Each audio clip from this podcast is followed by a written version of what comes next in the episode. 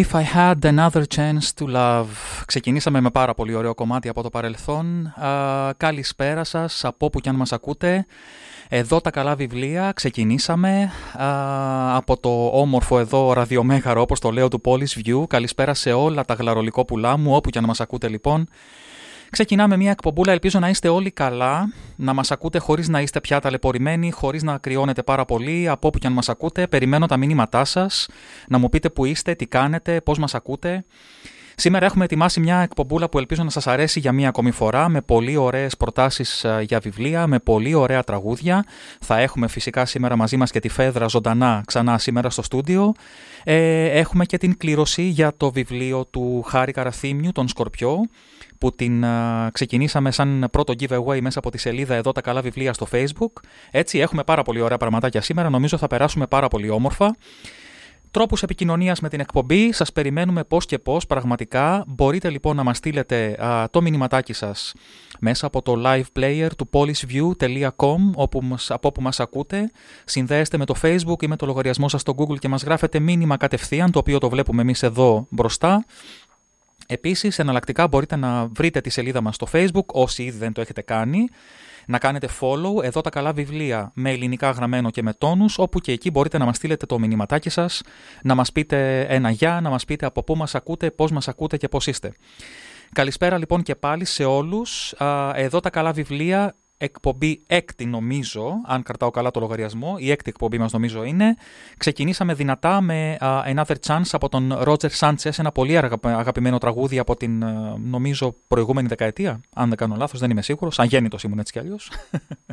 λοιπόν, και συνεχίζουμε πριν περάσουμε στα πρώτα uh, βιβλιαράκια τα οποία θα δούμε σήμερα με Σία.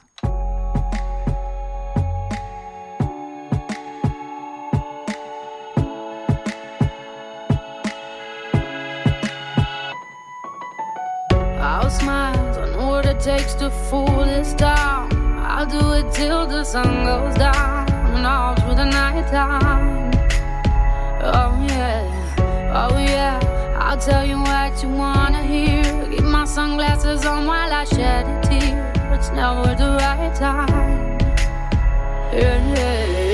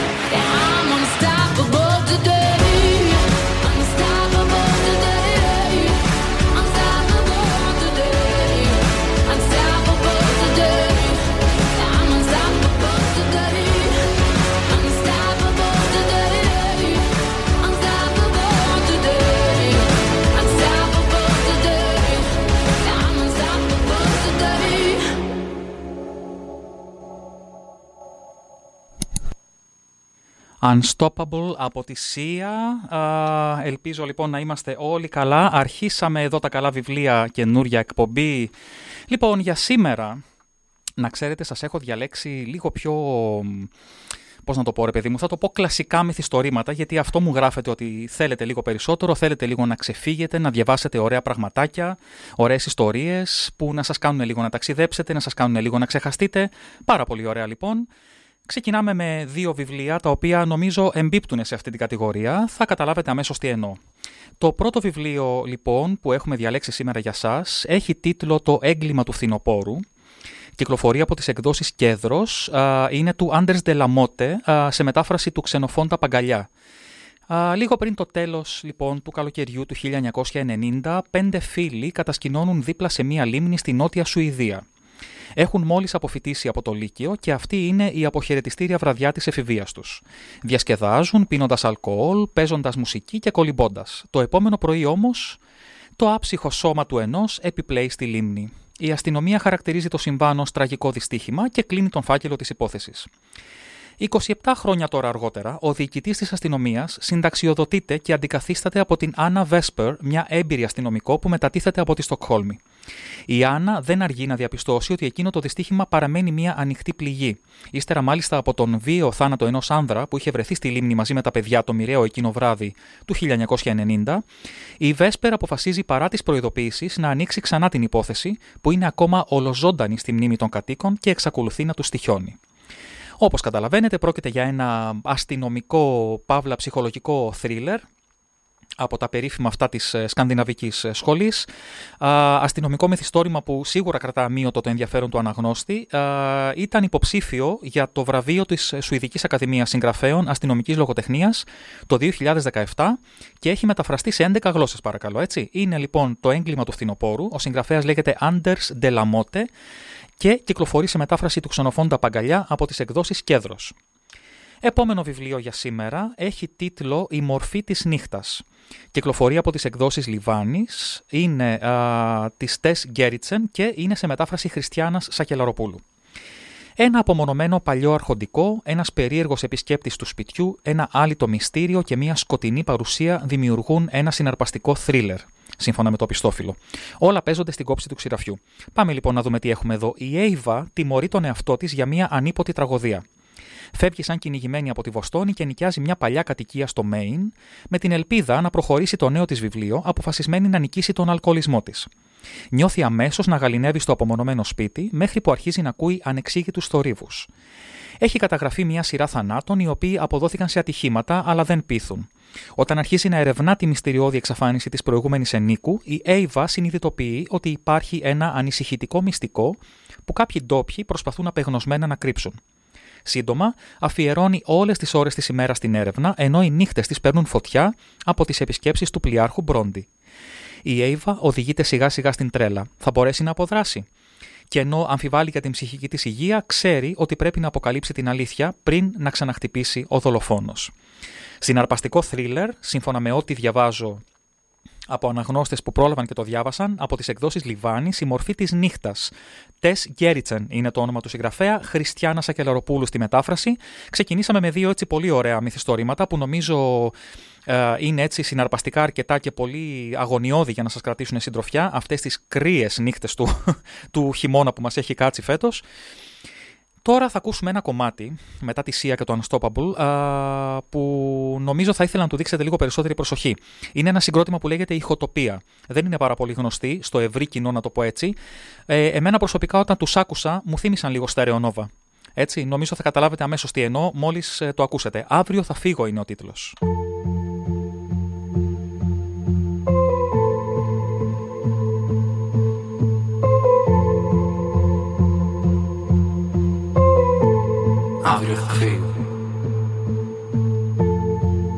Απογειωθώ σαν ένα Boeing 747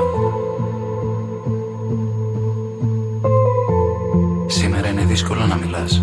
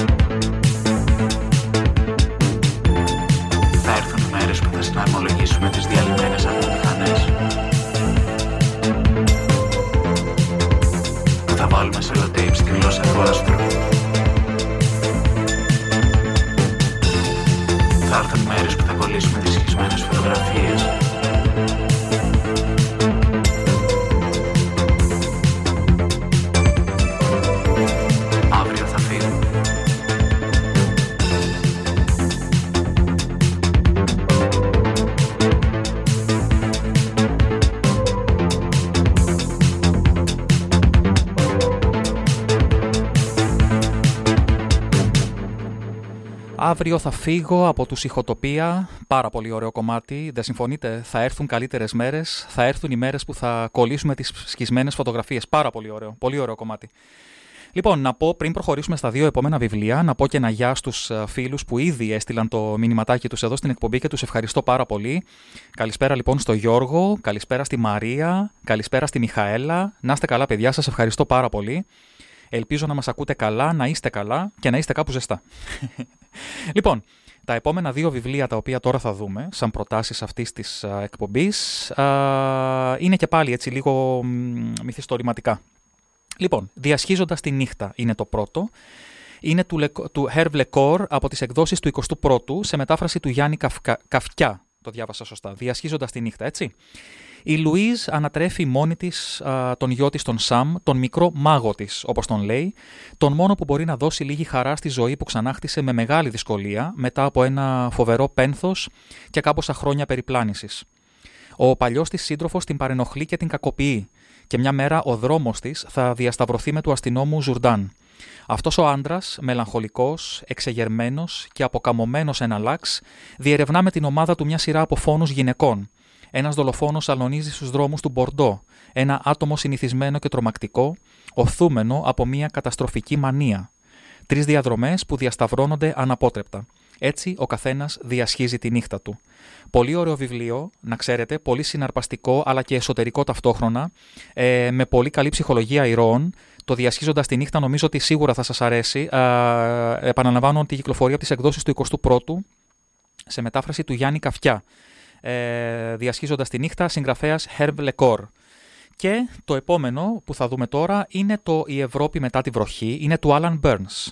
Σε μετάφραση Ρένας Χατχούτ, κυκλοφορεί από τις εκδόσεις Gutenberg. Σε μια χώρα κατεστραμμένη από τον πόλεμο, ο ανώνυμος αφηγητής αναζητά μια γνωστή του κοπέλα. Οι πορείες τους συγκλίνουν και αποκλίνουν σε ένα εφιαλτικό τοπίο. Μάχες, στρατόπεδα συγκέντρωσης, θάλαμοι αερίων και άνθρωποι απελπισμένοι που προσπαθούν να επιβιώσουν. Ποιοι είναι οι καλοί και ποιοι είναι οι κακοί, ποιοι συνδέονται με αντιστασιακές οργανώσεις, πού ανήκει ο αφηγητής και ποιος είναι ο σκοπός του, τελείωσε άραγε ο πόλεμος. Ο Άλαν Μπέρς αναγνωρίστηκε ως ο καλύτερος πειραματικός Άγγλος συγγραφέας, διαβάζω εδώ, του 60 και εμπνεύστηκε τον τίτλο του έργου του από τον ομώνυμο πίνακα του Max Ernst, που, όπου επικρατεί μια εικόνα απόλυτης ερήμωσης.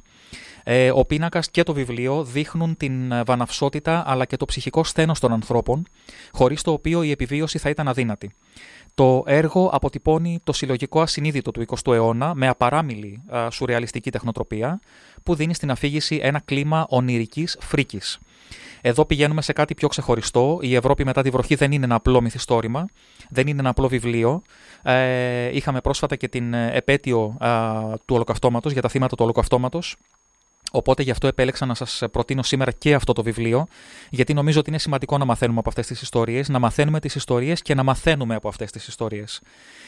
Uh, είπαμε λοιπόν ξανά η Ευρώπη μετά τη βροχή του Alan Burns σε μετάφραση Ρένας Χατχούτ κυκλοφορεί από τις εκδόσεις Gutenberg. Και εμείς τώρα θα περάσουμε να ακούσουμε uh, άλλο ένα ελληνικό κομμάτι από την Μαρίνα Σάτι με τίτλο «Πάλι». Κρίμα να φτάνεις μέχρι εδώ για να φύγεις πάλι.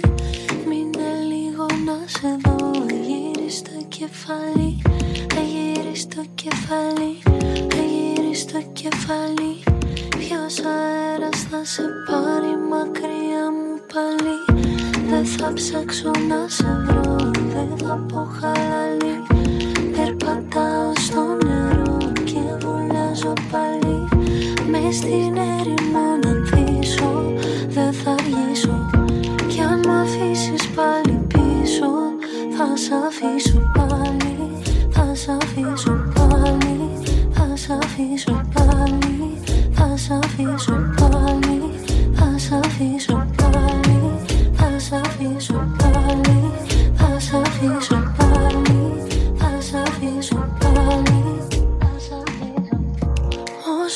να προσπαθώ.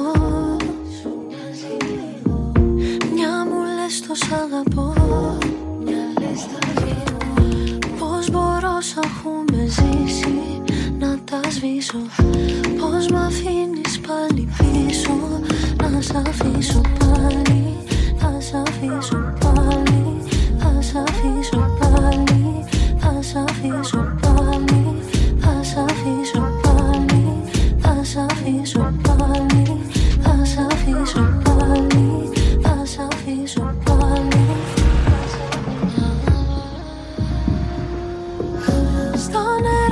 ψιθυρίσω Να σε φέρω πίσω Να σε φιλήσω πάλι Να σε γνωρίσω πάλι. Στη φωτιά θα περπατήσω Μόνο ένα βράδυ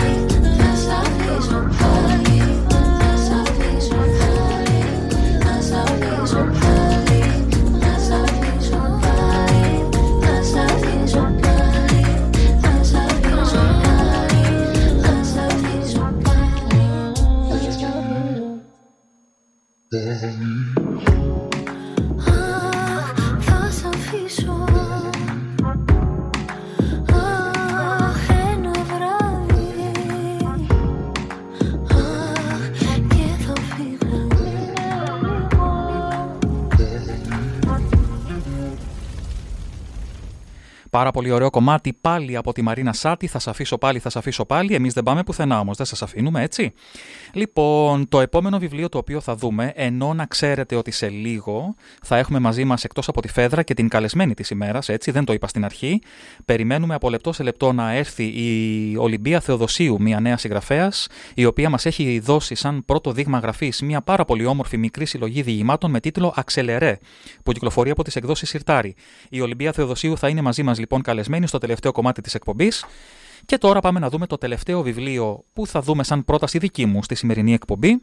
Ε, σας είχα πει πριν νομίζω δύο εκπομπές, δεν είμαι σίγουρος τώρα ακριβώς, είχαμε μιλήσει για τον Βαρδιάνο στα Σπόρκα.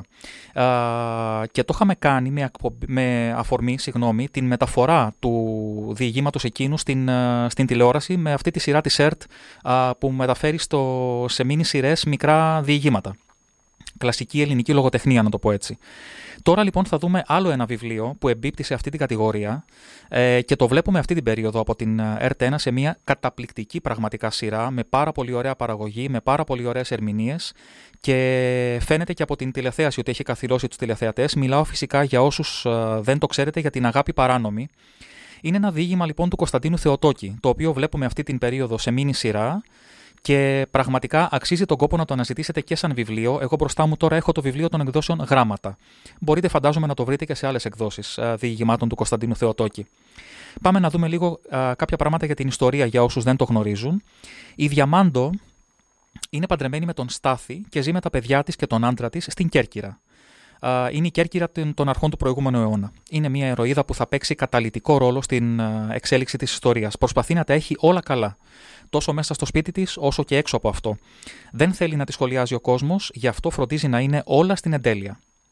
Μόλις η Χρυσαυγή όμως, μια νεαρή κοπέλα, περνάει το κατόφλι του σπιτιού, αντιλαμβάνεται τον κίνδυνο. Γνωρίζει τη σκοτεινή πλευρά του συζύγου της, όμως δεν μιλάει.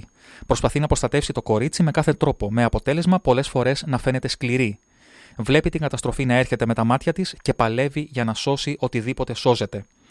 Η Διαμάντο λοιπόν είναι μια γυναίκα η οποία θα δει τον κίνδυνο να μπαίνει στο σπίτι της υπό τη μορφή της νύφης της, αφού η Χρυσαυγή είναι η κοπέλα η οποία θα πάρει ο γιος της. Και εκεί αρχίζει και εμφανίζεται, βγαίνει στο προσκήνιο η, μια πολύ σκοτεινή και πολύ κακή πλευρά του συζύγου της, ο οποίος γλυκοκοιτάει την ύφη του και όλες οι ισορροπίες μέσα στο σπίτι ανατρέπονται, οι καταστάσεις είναι φοβερές, είναι πάρα πολύ στενάχωρες για την οικογένεια και σίγουρα συναρπαστικές για τον αναγνώστη. Ε, το διήγημα είναι πάρα πολύ τολμηρό, γιατί περιλαμβάνει και πράγματα τα οποία τότε ήταν ταμπού για τα ελληνικά δεδομένα. Ωστόσο, ο Κωνσταντίνος Θεοτόκης τόλμησε να τα γράψει αυτά. Η μεταφορά στην τηλεόραση είναι πραγματικά συγκλονιστική αυτή την περίοδο που βλέπουμε τα επεισόδια. Νομίζω ότι αξίζει τον κόπο να το αναζητήσετε και με αφορμή αυτό να βρείτε και άλλα διηγήματα του Κωνσταντίνου Θεοτόκη, ένας εξαιρετικός πεζογράφος, από τους κλασικούς αγαπημένους μας. Αγάπη παράνομη λοιπόν του Κωνσταντίνου Θεοτόκη. Ε, το ξαναλέω σε περίπτωση που χρειαστείτε κάτι να βρείτε. Εγώ έχω μπροστά μου το βιβλίο των εκδόσεων γράμματα, αλλά μπορείτε να το αναζητήσετε και σε άλλες εκδόσεις των διηγημάτων του Κωνσταντίνου Θεοτόκη. Να πω για μία ακόμη φορά ότι όλα τα βιβλία που προτείνουμε μέσα από αυτή την εκπομπή ε, δεν ξέρω αν έχουν ανέβει ακόμα τα σημερινά αυτά τα οποία, για τα οποία μιλήσαμε σήμερα, αλλά των προηγούμενων εκπομπών είναι όλα στην ιστοσελίδα γλαρόλικη.net όπου μπορείτε να τα αναζητήσετε, να θυμηθείτε τι έχουμε προτείνει σε κάθε εκπομπή. Εγώ τα κάνω και ένα post κιόλας. Μόλις τελειώνει η εκπομπή, τα αποστάρω και στη σελίδα μας στο Facebook, στο Εδώ τα Καλά Βιβλία, ώστε να μπορείτε να κρατήσετε σημειώσεις. Ε, αλλά μπορείτε να τα βρείτε λοιπόν μέσα από την ιστοσελίδα γλαρόλικη.net και να τα παραγγείλετε κατευθείαν από εκεί, μέσα από το ηλεκτρονικό μας βιβλιοπωλείο, έτσι.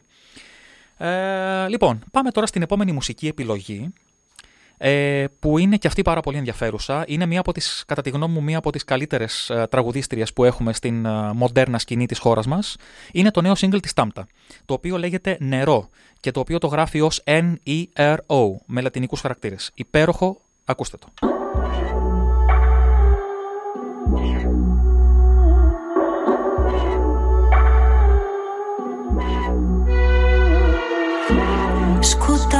Σου γυμνά έπεινα. Ήλιος να σε κερνάω Μέχρι τον ουρανό θα πήγαινα Παντού στον κόσμο πάω Για σένα. Στο φως για μια στιγμή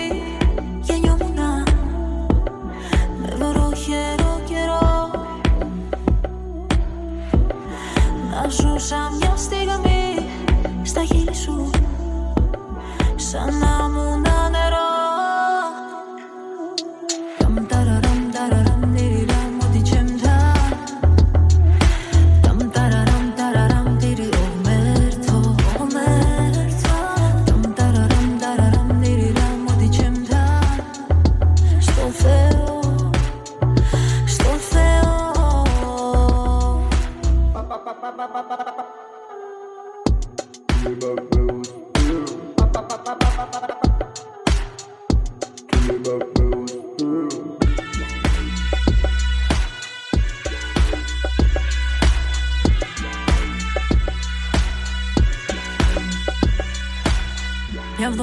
γυρνάω. Με τα χέρια γυμνά μόνο χώματα κλείσω. Κι αν δεν ξέρω που πάω Φτιάχνω κόσμος για να σε συναντήσω. Σε ακούω που μιλάς Σε ακούω να περπατάς. Κρύβεσαι σαν το Θεό Μα προσεύχομαι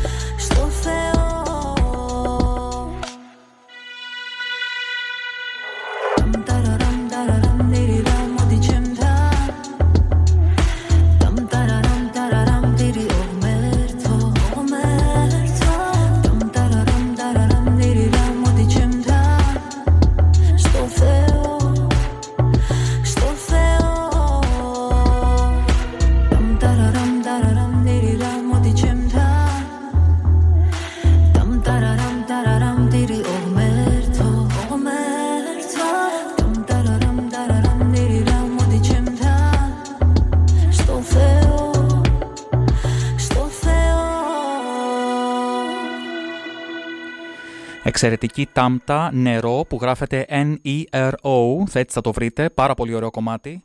Λοιπόν, και συνεχίζω με την α, εκπομπή μας εδώ, τα καλά βιβλία, με τις προτάσεις, την πρόταση βασικά μία είναι σήμερα, της ανοιχτής βιβλιοθήκης. Το openbook.gr είναι και πάλι μαζί μας σήμερα, εκεί όπου σας περιμένουν περισσότερα από 11.000 ελληνικά ψηφιακά βιβλία και περισσότερα από 1.500 ηχητικά βιβλία ελληνική και ξένη λογοτεχνία, ποίηση, πεζογραφία, θέατρο, αρχαία γραμματεία, 40 συνολικά θεματικές κατηγορίες με e-books για όσους, α, για όσους όλους όσους μπορούν τέλος πάντων να διαβάσουν σε υπολογιστές, σε κινητά ή σε συσκευές α, ανάγνωσης ηλεκτρονικών βιβλίων, τα e-readers που λέμε. Για σήμερα λοιπόν από την ανοιχτή βιβλιοθήκη και την πλούσια βιβλιοθήκη της α, αλλιεύσαμε κάτι με αφορμή την συμπλήρωση 10 ετών από τον ε, τραγικό θάνατο του Θόδωρου Αγγελόπουλου, του σπουδαίου μας σκηνοθέτη. Στην ανοιχτή βιβλιοθήκη λοιπόν θα βρείτε σε μορφή PDF ε, για δωρεάν κατέβασμα και ανάγνωση το βιβλίο «Το ημερολόγιο μιας αιωνιότητας». Είναι του Πέτρου Μάρκαρη με κυκλοφορία το 1998 από τις εκδόσεις Γαβριλίδης. Το ημερολόγιο γυρισμάτων λοιπόν της βραβευμένης ταινίας του Θεόδωρου Αγγελόπουλου παρουσιάζεται σε αυτό το ξεχωριστό βιβλίο με έναν τρόπο μυθιστορηματικό. Βλέπουμε μέρα-μέρα όλη την πορεία των γυρισμάτων, α, τόσο της ταινίας, αλλά όσο και των ανθρώπων που συντέλεσαν στη δημιουργία της. Η ταινία αυτή α, αποτελεί εκτός από ένα εξαιρετικό έργο και επιπλέον ένα οδηπορικό στα Βαλκάνια και στα μαγευτικά τοπία του, όσοι δεν την έχετε δει. Η ταινία μια, αιων- μια αιωνιότητα και μία μέρα προβλήθηκε το 1998, έλαβε διθυραμβικές κριτικές τόσο στην Ελλάδα όσο και στο εξωτερικό που προβλήθηκε και τιμήθηκε φυσικά με τον Χρυσό Φίνικα στο Φεστιβάλ των Κανών. Την ίδια χρονιά στο Φεστιβάλ Θεσσαλονίκη, το δικό μας εδώ, τιμήθηκε επίσης με 7 βραβεία, ανάμεσα σε αυτά καλύτερης ταινίας, καλύτερης σεναρίου και καλύτερης παραγωγής, αν θυμάμαι καλά. Ε, ο Θεόδωρος Αγγελόπουλος, ο σπουδαίος μας σκηνοθέτης, έφυγε από τη ζωή με τραγικό τρόπο κατά τη διάρκεια των γυρισμάτων της α, τελευταίας του, όπως αποδείχθηκε, ταινίας με τίτλο «Η άλλη θάλασσα» στις 24 Ιανουαρίου του 2012. Το ατύχημα έγινε στη Δραπετσόνα. Ε, οπότε λοιπόν εμείς αποφασίσαμε και επιλέξαμε να προτείνουμε σήμερα αυτό το βιβλίο γιατί είναι μια πάρα πολύ καλή αφορμή να γνωρίσετε και τον ε, Θόδωρο Αγγελόπουλο όσοι δεν το έχετε κάνει μέχρι τώρα μέσα από το εξαιρετικό πραγματικά αυτό βιβλίο του Πέτρου Μάρκαρη με τον οποίο ο Θόδωρος Αγγελόπουλος είχε συνεργαστεί και σε σενάριο παλαιότερα. Οπότε, το ημερολόγιο λοιπόν μιας αιωνιότητας είναι ο τίτλος του βιβλίου, συγγραφέας ο Πέτρος Μάρκαρης και θα το βρείτε δωρεάν σε μορφή PDF μόνο μέσω της ανοιχτής βιβλιοθήκης openbook.gr. Για τώρα, πριν περάσουμε στο, στην επόμενη ενότητα και πριν περάσουμε και στη Φέδρα που είναι εδώ απ' έξω και με περιμένει και μας κοιτάει και χαμογελάει, σας έχω κάτι ενδιαφέρον, μια πολύ ωραία έκπληξη. Ηλίας Γιαννόπουλος, φωνή άφωνη. Απολαύστε. Απόψε άνοιξε τόσο η ψυχή μου που πέρασε όλο το σύμπαν από μέσα μου. Προσπαθώντας να φουγκραστώ τη διέστηση, άκουσα το τραγούδι με τους άφωνους ήχους της μνήμης των προγόνων μου, μέσα από το χώμα μιας μακρινής πατρίδας. ουτοπία και πραγματικότητα. Μια φωνή στην αφωνία και έναν λόγο άλογο που ζητάει άδεια από το στερέωμα για να καταλάβει τον άνθρωπο. Όσοι ξέχασαν τα όνειρά τους είναι χαμένοι. Όσοι ξέχασαν να ονειρεύονται είναι χαμένοι, είπε ένας άφωνος. Από αυτό το μονοπάτι περνάς κάθε μέρα, αλλά δεν με βλέπεις, ούτε με ακούς. Κοίτα πάνω, δες το σύννεφο. Άπλωσε τα χέρια σου και περίγραψέ το. Κοίτα κάτω, ένα μικρό αγκάθι. Μην το προσπερνάς. Δες πόσο μοναδικό είναι. Παρατήρησε κι άλλο. Θα ακούσεις κι άλλες φωνές. Δες, δες. Είναι μια μαγική στιγμή. Και είναι άφαντος. Και νιώσε. Νιώσε τις γραμμές του κόσμου. Κοίτα. Συγκλίνουν. Γίνονται ένα. Γίνονται ένα. Είμαστε όλοι επισκέπτες του χρόνου σε κάποιο μέρος. Απλή περαστική. Παρατήρησε. Μάθε. Αγάπα. Μην αφήνεις τη λογική να σε παρασύρει. Δεν θα σε αφήσει να δεις. Και όταν περάσεις στο δρόμο, μπες στο μονοπάτι και μετά άφησέ το. Αφουγκράσω τη διέστηση και πορέψου. Κάτσε ακίνητος για λίγο. Δες, δες, δες, είπε η φωνή και ξαφνικά έγινε άφωνη. Έτσι όπως ήταν πάντα. Έτσι όπως ήταν πάντα.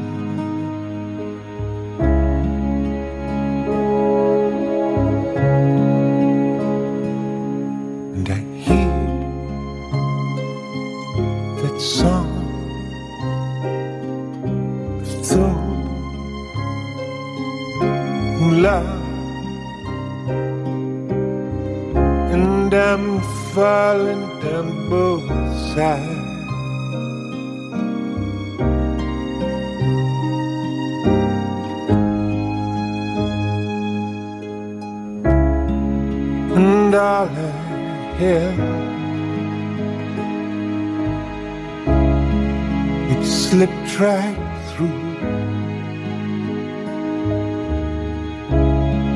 And all I held, I threw, I threw. Then I hear that song of soul who love.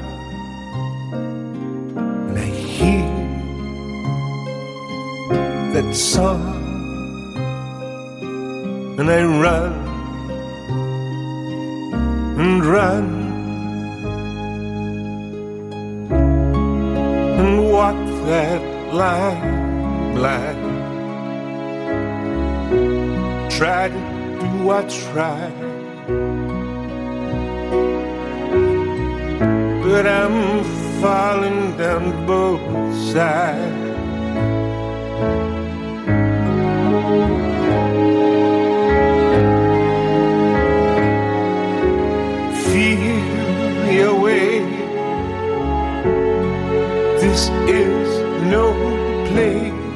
That you know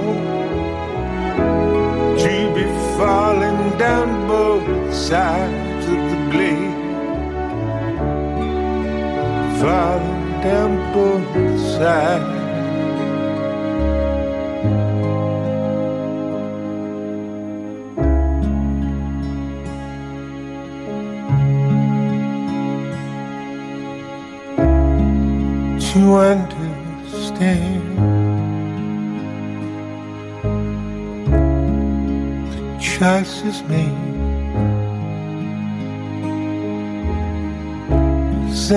Falling down both sides,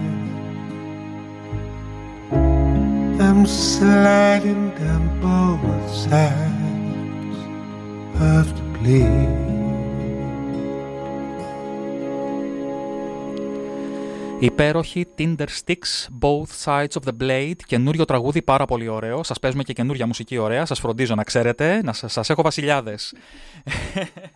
Γελάει η Φέδρα. Γεια σου, Φέδρα. Γεια σας. Καλησπέρα. Καλή χρονιά. Καλή και χρονιά. γεια σας και από κοντά. Η Φέδρα δεν Γιατί μας στην έχει δει από προηγούμενη- κοντά. Την προηγούμενη φορά δεν μπόρεσα. Ναι, να είμαι. μωρέ, ναι. Πώς είσαι, Αλλά είμαι όσο καλύτερα μπορώ, για να είμαι ειλικρινής. Μπράβο. Έχω υπάρξει και καλύτερα, αλλά έχω υπάρξει και χειρότερα. Εντάξει, εντάξει, εντάξει. Είναι και Οπότε- μέρες τώρα λίγο. Όλα καλά. Λοιπόν, πριν ε, δώσω λίγο την ε, σκητάλη στη Φέδρα, θέλω να σας πω ότι σήμερα είχα φέρει να σας διαβάσω, α, επειδή σήμερα δεν θα κάνουμε ανάγνωση, όπως κάνουμε σε κάθε εκπομπή, είχα φέρει να σας διαβάσω ένα απόσπασμα από το πάρα πάρα πολύ ωραίο πεζοποίημα ουσιαστικά προσευχή πάνω στην Ακρόπολη του Ερνέστ Ρενάν. Ε, από μια πάρα πολύ όμορφη έκδοση των εκδόσεων Κοροτζή. Δεν θα το κάνω και θα το φυλάξω για να σας το διαβάσω όπως πρέπει στην επόμενη εκπομπή, σε δύο Παρασκευές από τώρα, ε, γιατί θέλω τώρα να δώσω λίγο χρόνο στην κλήρωση που έχουμε. Είχαμε, διαβάσει, είχαμε προαναγγείλει λοιπόν από, την ιστοσελί... από το, πώς το λένε αυτό που έχουμε, τη σελίδα μας στο facebook, εδώ τα καλά βιβλία με ελληνικά και τόνους. λοιπόν, ότι θα σας κληρώσουμε ένα αντίτυπο του βιβλίου του Χάρη Καραθήμιου, α, «Ο Σκορπιός». Τον ευχαριστούμε πάρα πολύ το Χάρη που μας έδωσε έτσι ένα αντίτυπο του βιβλίου του για να δώσουμε σε όλους εσάς. Είναι και η πρώτη φορά που κάνουμε ένα giveaway, ρε παιδί μου, και ήθελα λίγο να το χαρούμε, να δώσουμε το χρόνο που, αντιστη... που, που το αξίζει. Λοιπόν, ε, μου αφήσατε μηνυματάκια κάτω από την ανάρτηση που κάναμε στη σελίδα μας και τώρα ήρθε η ώρα να κάνουμε την κλήρωση και το φίδι από την τρύπα ποιος θα το βγάλει, θα το βγάλει φυσικά η Φέδρα. Αλίμονη. Εγώ πάντα με αφήνω να βγάζω το φίδι από την τρύπα. Μπορεί να έχεις μια ειδικότητα, δεν ξέρω, ξέρεις. Όχι, δεν έχω καμία ειδικότητα. Απολύτως καμία. λοιπόν, έχω φέρει μαζί μου εδώ ένα πάρα πολύ ωραίο μικρό τσαντάκι, γιατί αυτό βόλευε. Είναι εξαιρετικό. Είναι εξαιρετικό. Μπράβο. Ε, το, οποίο έχει, τα οποία, ε, το οποίο έχει μέσα σε μικρά χαρτάκια, θα γίνει ε, αν- ε, αναλογική κλήρωση, manual, πώς το λένε. Τέλειο. Ε, έχει μέσα σε χαρτάκια όλα τα ονόματα των ανθρώπων που μας άφησαν σχόλιο κάτω από την ανάρτηση.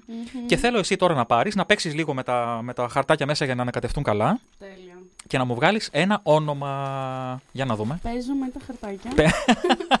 Έπρεπε να έχουμε κάμερα τώρα να το βλέπετε αυτό Ναι, πραγματικά. ισχύει. Είναι πολύ Αλλά ωραίο. μην ανησυχείτε γιατί θα σας πω όλη τη διαδικασία αυτή. Την παίζω με τα χαρτάκια, νομίζω έχω παίξει αρκετά. Η διαδικασία, να ξέρετε, είναι αδιάβλητη και πλήρως διαφανής. Ναι, και ας μην ναι, βλέπετε ναι. τίποτα, δεν πειράζει. Εγώ σήμερα θυμήθηκα ότι έχουμε κλήρωση. Οπότε τόσο, τόσο καλοί είμαστε. Τη γράφω της Φέδρας, θα κάνουμε την κλήρωση μαζί. Και μου λέει: Ποια κλήρωση; Τώρα ξεχάσω. Καλά, εδώ ξεχνάω και το όνομά μου, αλλά δεν είναι αυτή η συζήτηση. Λοιπόν. Ναι, δεν της παρούσες αυτό. Λοιπόν, Για πάμε. Λοιπόν, Ποιος ή ποια να είναι η τυχερή άραγε ε, που θα διαβάσει ένα πάρα πολύ ωραίο βιβλίο. Θέλω και εγώ να το διαβάσω το βιβλίο. Στο δώσω. Τέλειο. Ανοίγω το χαρτάκι και έχουμε και λέμε τρία. Εσύ μέτρα. Πάμε. 3, 2, 1 και ο, ο ή η τυχερή είναι; Νίκος Καμπιτάκης. Νίκος Καμπιτάκης, μάλιστα. Λοιπόν, ελπίζω να μας ακούει. Αν μας ακούει, ας μας στείλει και ένα μήνυμα. Ναι. Έτσι. Νίκος Καμπιτάκης, λοιπόν, τυχερός. Τυχερός, γιατί θα διαβάσει ένα πάρα πολύ ωραίο βιβλίο. Να σε καλά. Πάντα τυχερός, εύχομαι να είσαι, Νίκο. λοιπόν, Και άμα δεν μας ακούει, θα το γράψουμε και στη σελίδα μας. Καλά, για ναι, να θα- το δει. σωστά. Θα τον κάνουμε ένα tag να το δει. να μας Βεβαίως, στείλει μήνυμα βεβαίως. εκεί. θα μπω σε λίγο εγώ και θα τα φτιάξω αυτά. Αν, αν τα καταφέρω από το κινητό μου να κάνω τόσο πολύπλοκα πράγματα, γιατί η αλήθεια είναι ότι λίγο βαριέμαι. Από το θα κινητό. σου δείξω εγώ μην Θα μου δείξεις εσύ. θα μου δείξεις εσύ. Γι' αυτό είμαι εγώ εδώ. για να βγάζω το φίδι από την τρύπα, για να μαθαίνω τον κόσμο να χρησιμοποιεί κινητά. Αυτή είναι η δουλειά. Έτσι, έτσι, έτσι. Λοιπόν, ε, πριν περάσουμε στο επόμενο κομμάτι, για να ξεκινήσει και η Φέδρα να σας λέει τα βιβλία που έχει να σας προτείνει και εκείνη, πες μου, πες μου λίγο τους τίτλους, έτσι Οι εντάχει. τίτλοι είναι Το Λευκό Χρυσάνθεμο και το Γυναικεία Επαγγέλματα. Τέλεια. Ε, πριν ακούσαμε Tinder Sticks, τώρα θα ακούσουμε Archive Απολαύστε το.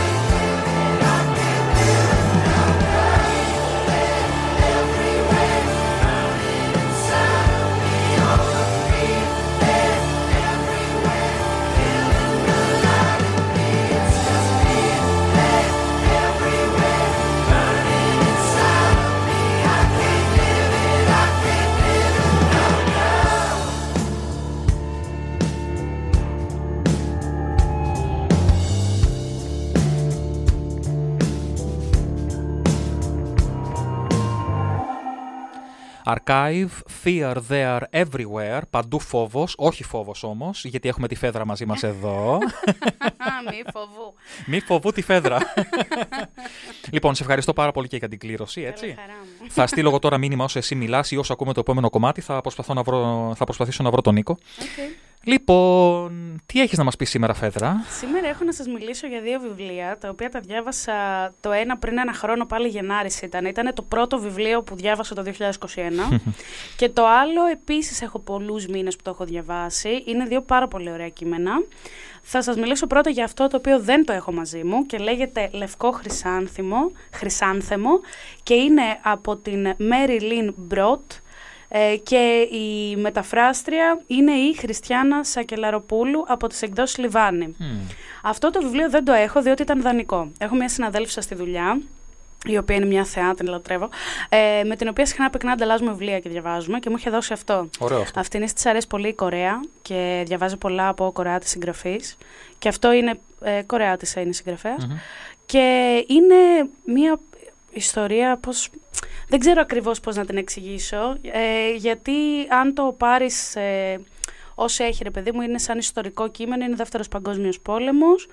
Θα σας διαβάσω τι λέει στην ε, περιγραφή, λίγα πράγματα, όχι ολόκληρη, γιατί Οκ. είναι και μεγάλη. Ε, εντάξει. Β. Παγκόσμιος Πόλεμος. Ο ισχυρός δεσμός ανάμεσα σε δύο αδερφές που τους χωρίζει ο πόλεμος, ξαφνικά και βίαια, θύματα- θύματα και οι δυο τους του Ιαπωνικού στρατού κατοχής, όπως πολλές άλλες. Μια συγκλονιστική ιστορία γραμμένη με λυρισμό και ρεαλισμό τόσο δυνατή που καθυλώνει.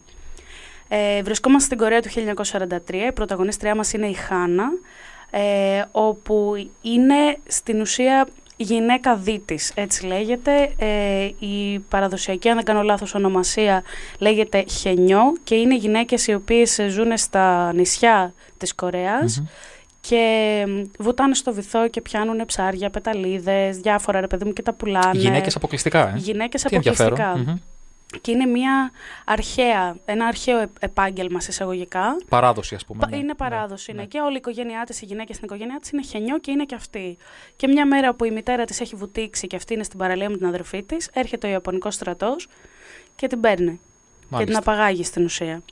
Και την στέλνουν πολύ πολύ πολύ μακριά από το νησί της ε, να γίνει πόρνη. Προφανώ Α. είναι παιδί, είναι παιδάκι, είναι 10, πόσο, 15 χρονών, Μάλιστα. 16. Και είναι η ιστορία της το πώς ε, προσπαθεί να γυρίσει πίσω Μμμ. και το, τι- παιδιά είναι ένα βιβλίο το οποίο είναι πάρα πάρα πολύ ωραίο, πολύ ωραία γραφή, πολύ ωραία μετάφραση, πολύ ωραία έκδοση γενικά. Και είναι μια ιστορία, εμένα μου αρέσουν πολύ αυτές οι ιστορίες η, η εποχής, ειδικά όταν είναι βασισμένες σε πραγματικά Σε γεγονότα. πραγματικά γεγονότα. Μμμ. Η συγκεκριμένη δεν ξέρω αν υπήρχε μία Χάνα που να, έχει, να είναι όντως αυτή η ιστορία της, αλλά η Χενιό και το τι γινόταν στους, ε, σε- σε όλα αυτά τα σπίτια τα οποία απαγάγανε κορίτσια και τα πηγαίνανε εκεί πέρα να είναι πόρνες για τον Ιαπωνικό στρατό, αυτό ισχύει, ίσχυε δηλαδή. Και είναι μια πραγματικά συγκλονιστική ιστορία, πάρα πολύ όμορφο βιβλίο ε, και αυτό το προτείνω 5 στα 5, εξαιρετικό. Πραγματικά Μάλιστα. εξαιρετικό. Είχε μιλήσει γι' αυτό στο κανάλι σου; Είχα μιλήσει, ναι. Γιατί Άρα ήταν, μπορούμε ε, να βρούμε. Ναι. ναι, ναι, υπάρχει. Δεν είχα μιλήσει εκτενώς, δεν είχα κάνει κριτική για Μμμ. μόνο αυτό, αλλά είχα μιλήσει. Βέβαια, είναι στο. Λογικά θα είναι στο. Διαβάστηκε του Γενάρη του 21. Το Τέλεια. διαβάστηκε είναι το όνομα που έχω για τη σειρά που ανεβάζω στο κανάλι μου. Τα και βιβλία τα που βιβλία διαβάζεις. που διαβάζω Ναι, κάθε ναι, ναι. μήνα. Φαντάζομαι. Διαβάστηκε Ιανουαρίου, διαβάστηκε Φλεβάρι. και Ναι, τέτοια. ναι, ναι, ναι, ναι. Μάλιστα. Θύμησε μου τον τίτλο άλλη μια φορά. Λευκό Χρυσάνθεμο. Λευκό Χρυσάνθεμο. Και είπες το όνομα της μεταφράστριας Χριστιανά Ε, Σακελαροπούλου. Σακελαροπούλου. Γιατί κατά σύμπτωση έχω ε, στις προτάσεις που έκανα και εγώ πριν έχω ένα βιβλίο μεταφρασμένο ναι. από εκείνη. Ναι, ναι, ναι. Τη μορφή της νύχτας. Τέλεια. Τη μορφή της νύχτας. Μπράβο, μια χαρά. Τέλεια, Πάρα ναι. πολύ ωραία. Λοιπόν, τώρα εδώ μου έχεις διαλέξει δύο τραγούδια. Μμμ. Το ένα είναι το Lost Cause της Billie Eilish. Μμ, μου Από το φέρες καινούργιο της δίσκο. από το καινούριο της δίσκο. Και το άλλο είναι το I Am Woman της Emmy Melly. Μμμ. Ε, με ποιο θες να ξεκινήσω; Τα έχω φορτωμένα και τα δύο. Λέγε. Ε, θέλω να ξεκινήσεις με το I am woman. Με το I Am Woman. Μμμ. Πάρα πολύ ωραία. Πάμε λοιπόν.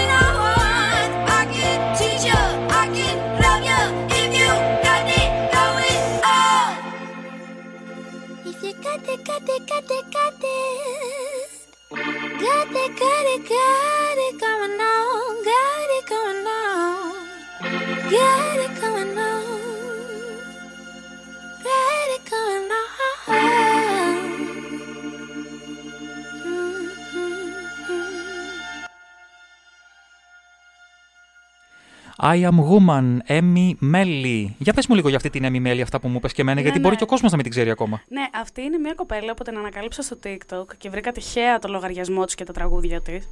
Ε, στην ουσία, το, πρω- το πρώτο τραγούδι που βρήκα ήταν αυτό, το I'm Woman, που είναι το πιο γνωστό της και μετά την έψαξα στο Spotify. Είναι πάρα πολύ καινούρια. Νομίζω δεν έχει βγάλει καν δίσκο ακόμα, έχει βγάλει καμιά δεκαριά τραγούδια, είναι πάρα πολύ ωραία. Με έμπνευση από την Amy Winehouse, Ναι. το λέει και η ίδια Ναι. και ακούγεται κιόλας.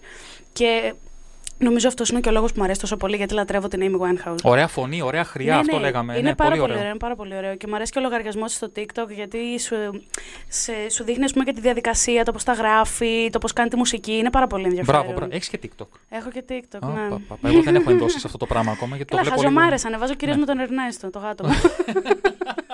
Α, λοιπόν, πρέπει να φτιάξουμε στήλη για τον Ερνέστο, το έχουμε πει. Λες, Κάποια ε. στιγμή. Τι Όταν. μαλακία έκανε σήμερα ο Ερνέστος. Όλες. Τέλειο. Ρε, είναι. Είναι μαλακά, δεν Ναι, καταλαβαίνεις. ναι, Είναι, ναι. είναι βλαμμένο. Πραγματικά είναι ο Σατανάς ο ίδιος. Ο πατέρας μου έτσι τον λέει Σατανά. Σατανά, ε. Ναι, μα είναι, διάολος. Εντάξει, γάτος, τι περιμένεις τώρα. Όχι, ακριβώς; όχι, δεν κατάλαβε. Α. Είναι ακόμα χειρότερος. Ο διάολος μεταμορφωμένος. Είναι ο διάολος ίδιος, πραγματικά. δεν υπάρχει. Λοιπόν, θα, κάτι πρέπει να κάνουμε με τον Ερνέστο, θα το σκεφτώ. Μμμ. Στείλτε μου κι εσείς καμιά πρόταση αν έχετε τίποτα για το γατούλι. Ναι, γιατί είναι πάρα μια, πολύ. Είναι μια γλύκα. Είναι, ναι, ναι, ναι. Διάολος, αλλά μια γλύκα. ναι. Γλυκός διάολος. λοιπόν, τι μας έχεις σαν δεύτερη πρόταση για Η σήμερα; δεύτερη πρόταση λοιπόν είναι το γυναικεία επαγγέλματα της Virginia, Virginia Woolf. Woolf. Βεβαίως. Και είναι μετάφραση και επίμετρο Λαμπριάνα Οικονόμου από τις εκδόσεις Κοβάλτιο. Είναι ένα πάρα πολύ μικρό βιβλιαράκι, 20-25 σελίδες. Το διάβασα στο δρόμο εδώ στο μετρό. όσο Μπουκλετα, ερχόμουν. μπουκλετάκι στην ουσία, όντως Ναι, το ναι, βλέπω και όπως- μπροστά μου. Ναι. Όπως ερχόμουν στο μετρό το διάβαζα. Ναι. Ε, καλά, δεν το διάβασα όλο, αλλά είναι πάρα πάρα πολύ ωραίο. Και, λοιπόν, θα σας διαβάσω τι λέει από πίσω, για αρχή. Η πρώτη δουλειά που έχει να κάνει μια γυναίκα στο δρόμο της για οικονομική ανεξαρτησία και κοινωνική χειραφέτηση είναι να σκοτώσει τον άγγελο του σπιτιού. Αυτό το φάντασμα που της επιβάλλει να είναι μονάχα η αφομη- αφοσιωμένη σύζυγος και μητέρα. Μμμ. Που της επιβάλλει να καταπιέζει τις προσωπικές της ανάγκες και επιθυμίες υπακούοντας στην πατριαρχική συμβατικότητα. Συμβατι... Συμβατικότητα. Συμβατικότητα. Ναι. Καλά το είπα. Εντάξει, μια χαρά το Δεν είπες. μπερδεύτηκα. Ωραία, λοιπόν. Είναι ένα βιβλίο το οποίο το έχω διαβάσει μέχρι στιγμής τρεις φορές. Και, και Τρεις αυτό, φορές, ναι, ναι. τρεις φορές πρώτον γιατί είναι μικρό και δεύτερον γιατί όπως όλα τα βιβλία της Virginia Woolf δεν πρέπει να τα διαβάζεις μία φορά. Τη Virginia Woolf πρέπει να διαβάζεις δύο, από δύο φορές και πάνω. Ισχύει. Γιατί ισχύει. ήταν μια ε, απίστευτη προσωπικότητα, Ισχύει. απίστευτη γυναίκα, τη θαυμάζω πάρα πάρα πολύ. Και μιλάει, αυτό στην ουσία το βιβλιαράκι είναι από μια ομιλία που είχε δώσει Μμμ. σε ένα, αν δεν κάνω λάθος, πανεπιστήμιο. Είχε πάει, ναι, ε, όχι πανεπιστήμιο, ήταν, είναι λέει, ε, μια εμπνευσμένη ομιλία σε γυναίκες του Λονδίνου, λέει Αχα, από πίσω. οκ. Κάτι παρόμοιο είναι και το ένα δικό της δωμάτιο, ε, το οποίο επίσης ε, μπορείς να τα διαβάσεις μαζί. Αυτό το ένα δικό της δωμάτιο είναι κανονικό βιβλίο βέβαια, αλλά ναι, δεν είναι τόσο μικρό δηλαδή. Και στην ουσία σου λέει τη δική της μάχη με το να σκοτώσει τον άγγελο του σπιτιού σε εισαγωγικά, που είναι τον, α ας πούμε, έγραφε κριτικές για μυθιστορήματα που ήταν γραμμένα από άντρες Ναι. και λέει ότι εμφανιζόταν μια φωνούλα στο κεφάλι μου που μου έλεγε Είσαι γυναίκα και θα γράψεις κριτική για ένα βιβλίο που το έχει γράψει άντρας. Να είσαι καλή, συμπονετική, να πεις καλά λόγια, να τον επενέσεις, να είσαι αγνή, να είσαι το ένα. Και λέει ότι έδωσε μάχη για να μην το κάνει αυτό. Για να και μπορέσει να είναι αντικειμενική. να μπορέσει Ναι. να έχει δική της άποψη. Δική της άποψη. Γιατί παρόλο που μπορεί να νόμιζε ότι είχε, αν το καλοσκεφτείς, ε, αν το καλοσκεφτόταν και καθόταν να τη γράψει την κριτική, δεν είχε δική της άποψη. Και προσπαθούσε πάρα πάρα πολύ να την έχει και να, να πάρει τη θέση της στο χώρο, ρε παιδί μου. Αυτή που δικαιούται. Μπορεί για μας όλα αυτά τώρα να φαίνονται στη δικιά μας εποχή να φαίνονται εξωπραγματικά, περίεργα, εξωγήινα. Όχι και τόσο βέβαια, αλλά Ναι. κα- καταλαβαίνετε τι λέω. Αλλά αν δεν ήταν Αλλά- γυναίκες σαν τη Virginia Woolf, σαν τη Ακριβώς. Jane Austen, σαν τι Εκεί το αδερφές πήγαινα. Μπροντέ, Ναι, ναι, ναι. εγώ δεν θα ήμουν εδώ τώρα να τα λέμε. Μμμ. Εγώ δεν θα μπορούσα να έχω γίνει γυναίκα συγγραφέας με τίποτα. Και είναι πάρα πολύ ενδιαφέρον με, με αφορμή και αυτό που μας λέει η Φέδρα να εξερευνήσετε τη ζωή της Virginia Woolf πέρα Ναι, από το έργο της, αν και είναι απίστευτο. αλληλένδετα, αλλά Ναι. είναι πραγματικά μια πολύ ενδιαφέρουσα φυσιογνωμία. Απίστευτη, απίστευτη φυσιογνωμία και πραγματικά από τις αγαπημένες μου συγγραφείς και το ένα δικό της δωμάτιο είναι ένα από τα βιβλία τα οποία θεωρώ ότι είναι από τα βιβλία που μου αλλάξαν τη ζωή. Γιατί απευθύνεται σχεδόν αποκλειστικά σε γυναίκες συγγραφείς και όταν το τελείωσα σηκώθηκα και άρχισα να γράφω. Έγραφα ό,τι να είναι, αλλά έγραφα. Αλλά έγραφες. Και μετά τα ξεσκάρταρα και έκανα ό,τι έκανα τέλος πάντων. Είναι ε, πραγματικά τα βιβλία της είναι απίστευτα. Θεωρώ ότι είναι από τις πιο σημαντικές προσωπικότητες που έχουμε σε αυτόν τον κόσμο και κάθε γυναίκα που θέλει να ονομάζεται συγγραφέας, θεωρώ, εγώ είναι δι- ξεκάθαρα προσωπική μου άποψη, ότι πρέπει να έχει διαβάσει Virginia Woolf.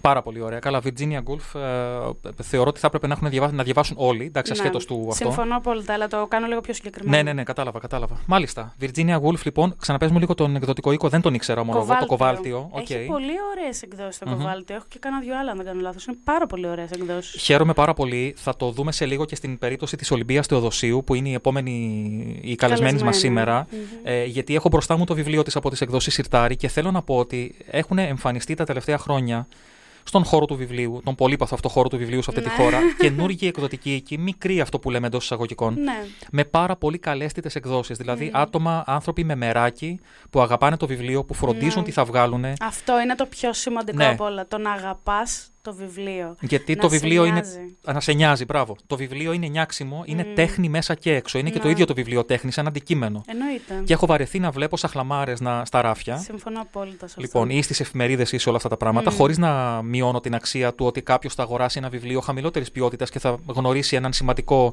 συγγραφέα που κυκλοφορούν πολλά βιβλία τους πια από διάφορους Ναι, ναι, εκδοτικού ναι, ναι. οίκους και τέτοια. Αλλά το βιβλίο είναι, ένα, είναι σημαντικό να το έχεις στα χέρια σου και να πιάνεις κάτι που να σου εμπνέει κάτι, να σου εμπνέει Ναι. κάτι βαθύτερο, κάτι ουσιαστικότερο.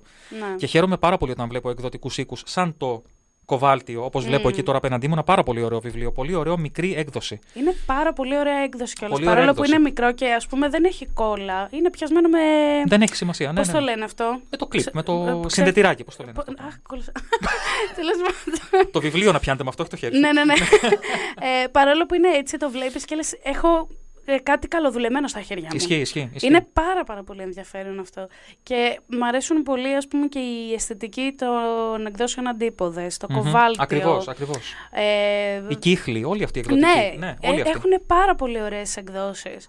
Και ε, ε, συμφωνώ με αυτό που λες, το χωρίς να μειώσεις την αξία ενός βιβλίου το οποίο είναι σε εισαγωγικά εμπορικό Ναι, και, ναι, χω- προς και Θεού. εκτός εισαγωγικών εμπορικό. Όλα χρειάζονται. Όλα ναι, χρειάζονται. αυτό όλα χρειάζονται. Αλλά παρόλα αυτά, όταν έχεις έναν άνθρωπο ο οποίος είναι σκεπτόμενος, τώρα μπαίνει σιγά σιγά στο βιβλίο και θέλει να ψάξει να βρει κάτι το οποίο να τον βάλει να σκεφτεί, να τον βάλει να αμφισβητήσει. Δεν μπορείς να πας, ε, χωρίς να θέλω να πω τίποτα, πραγματικά το λέω, δεν μπορείς να πας σε πολύ πολύ μεγάλους εκδοτικούς εμπορικούς που έχουν τα πάντα ας πούμε, στα πόδια τους. Γιατί εκεί πέρα σπάνια θα βρεις κάτι το οποίο θα, σε, θα σου δώσει αυτό το boost που χρειάζεσαι. Συμφωνώ, Θα συμφωνώ. πας σε μικρούς εκδοτικούς που τους ενδιαφέρει το βιβλίο, τους ενδιαφέρει ο άνθρωπος που διαβάζει ο- ο- το βιβλίο, ο αναγνώστης. Και που μεταξύ ο μας, συγγραφέας. επειδή και οι μικρότεροι εκδοτικοί δεν έχουν αυτή την εμπορική προοπτική, τώρα να το πούμε και έτσι, και το καταλαβαίνουν, δηλαδή ξέρουν και οι Ναι. ίδιοι ότι απευθύνονται σε ένα πολύ πιο περιορισμένο κοινό, Ναι. έχουν και αυτή την ελευθερία να βγάλουν κάτι που, Μμ. που είναι πιο ουσιαστικό, Ναι. χωρίς να σκέφτονται το μεγάλο κοινό. Συμφωνώ. Είναι Παρόλα λίγο δίκοπο αυτά- μαχαίρι αυτό. Ναι, παρόλα αυτά, ας πούμε, το συζητούσα με τον Χρήστο τον Κουλαξέ παίζει κάποιο, πριν κάποιο καιρό ότι κάτι συζητούσαμε, δεν θα πω τι. όχι, μην το πεις. όχι ακόμα. Δεν θα όχι πω τι. ακόμα. Ναι. Ε, κάτι συζητούσαμε και το έλεγα ότι αν είναι να γίνουμε μεγάλοι, θα γίνουμε μεγάλοι μαζί. Αλλά θα το κάνουμε μαζί και θα γίνουμε, ας πούμε, αυτό που είναι να γίνουμε. Μεγάλο, μικρό δεν έχει σημασία που θα φτάσουμε. Αν θα είμαστε εμπορικοί σε πέντε χρόνια από τώρα ή Ναι, ναι, όχι. ναι, ναι, ναι, δεν έχει σημασία. Σημασία έχει ότι θα είμαστε μαζί γιατί ενδιαφερόμαστε για τον αναγνώστη, Ακριβώς, ενδιαφερόμαστε ακριβώς. για το βιβλίο. Θέλουμε να υπάρχουν καλά πράγματα έξω. Θέλουμε να ανοίξει ο κόσμος τα μάτια του. Αυτό. Μπράβο. Μμ. Λοιπόν, Billie Eilish μου διάλεξες. Μμμ. Έτσι, πολύ ωραίο κομμάτι κι αυτό. Lost Cause. Lost Cause. Για να το ακούσουμε. Summer's in the Στοχαστικό, όχι μελαγχολικό. Α, Θα προτιμήσω αυτόν τον όρο. Ωραία, Ναι. στοχαστικό. και έτσι αυτό το κορίτσι ήταν η έμπνευσή μου. Έκατσα και έγραψα το συγκεκριμένο διήγημα. Το οποίο είναι μια γυναίκα η οποία στην ουσία γράφει ας πούμε το τελευταίο της γράμμα. Απευθύνεται στον πατέρα της και του λέει ακριβώς πώς πέρασε τη ζωή της γιατί εκείνος ήταν απόν.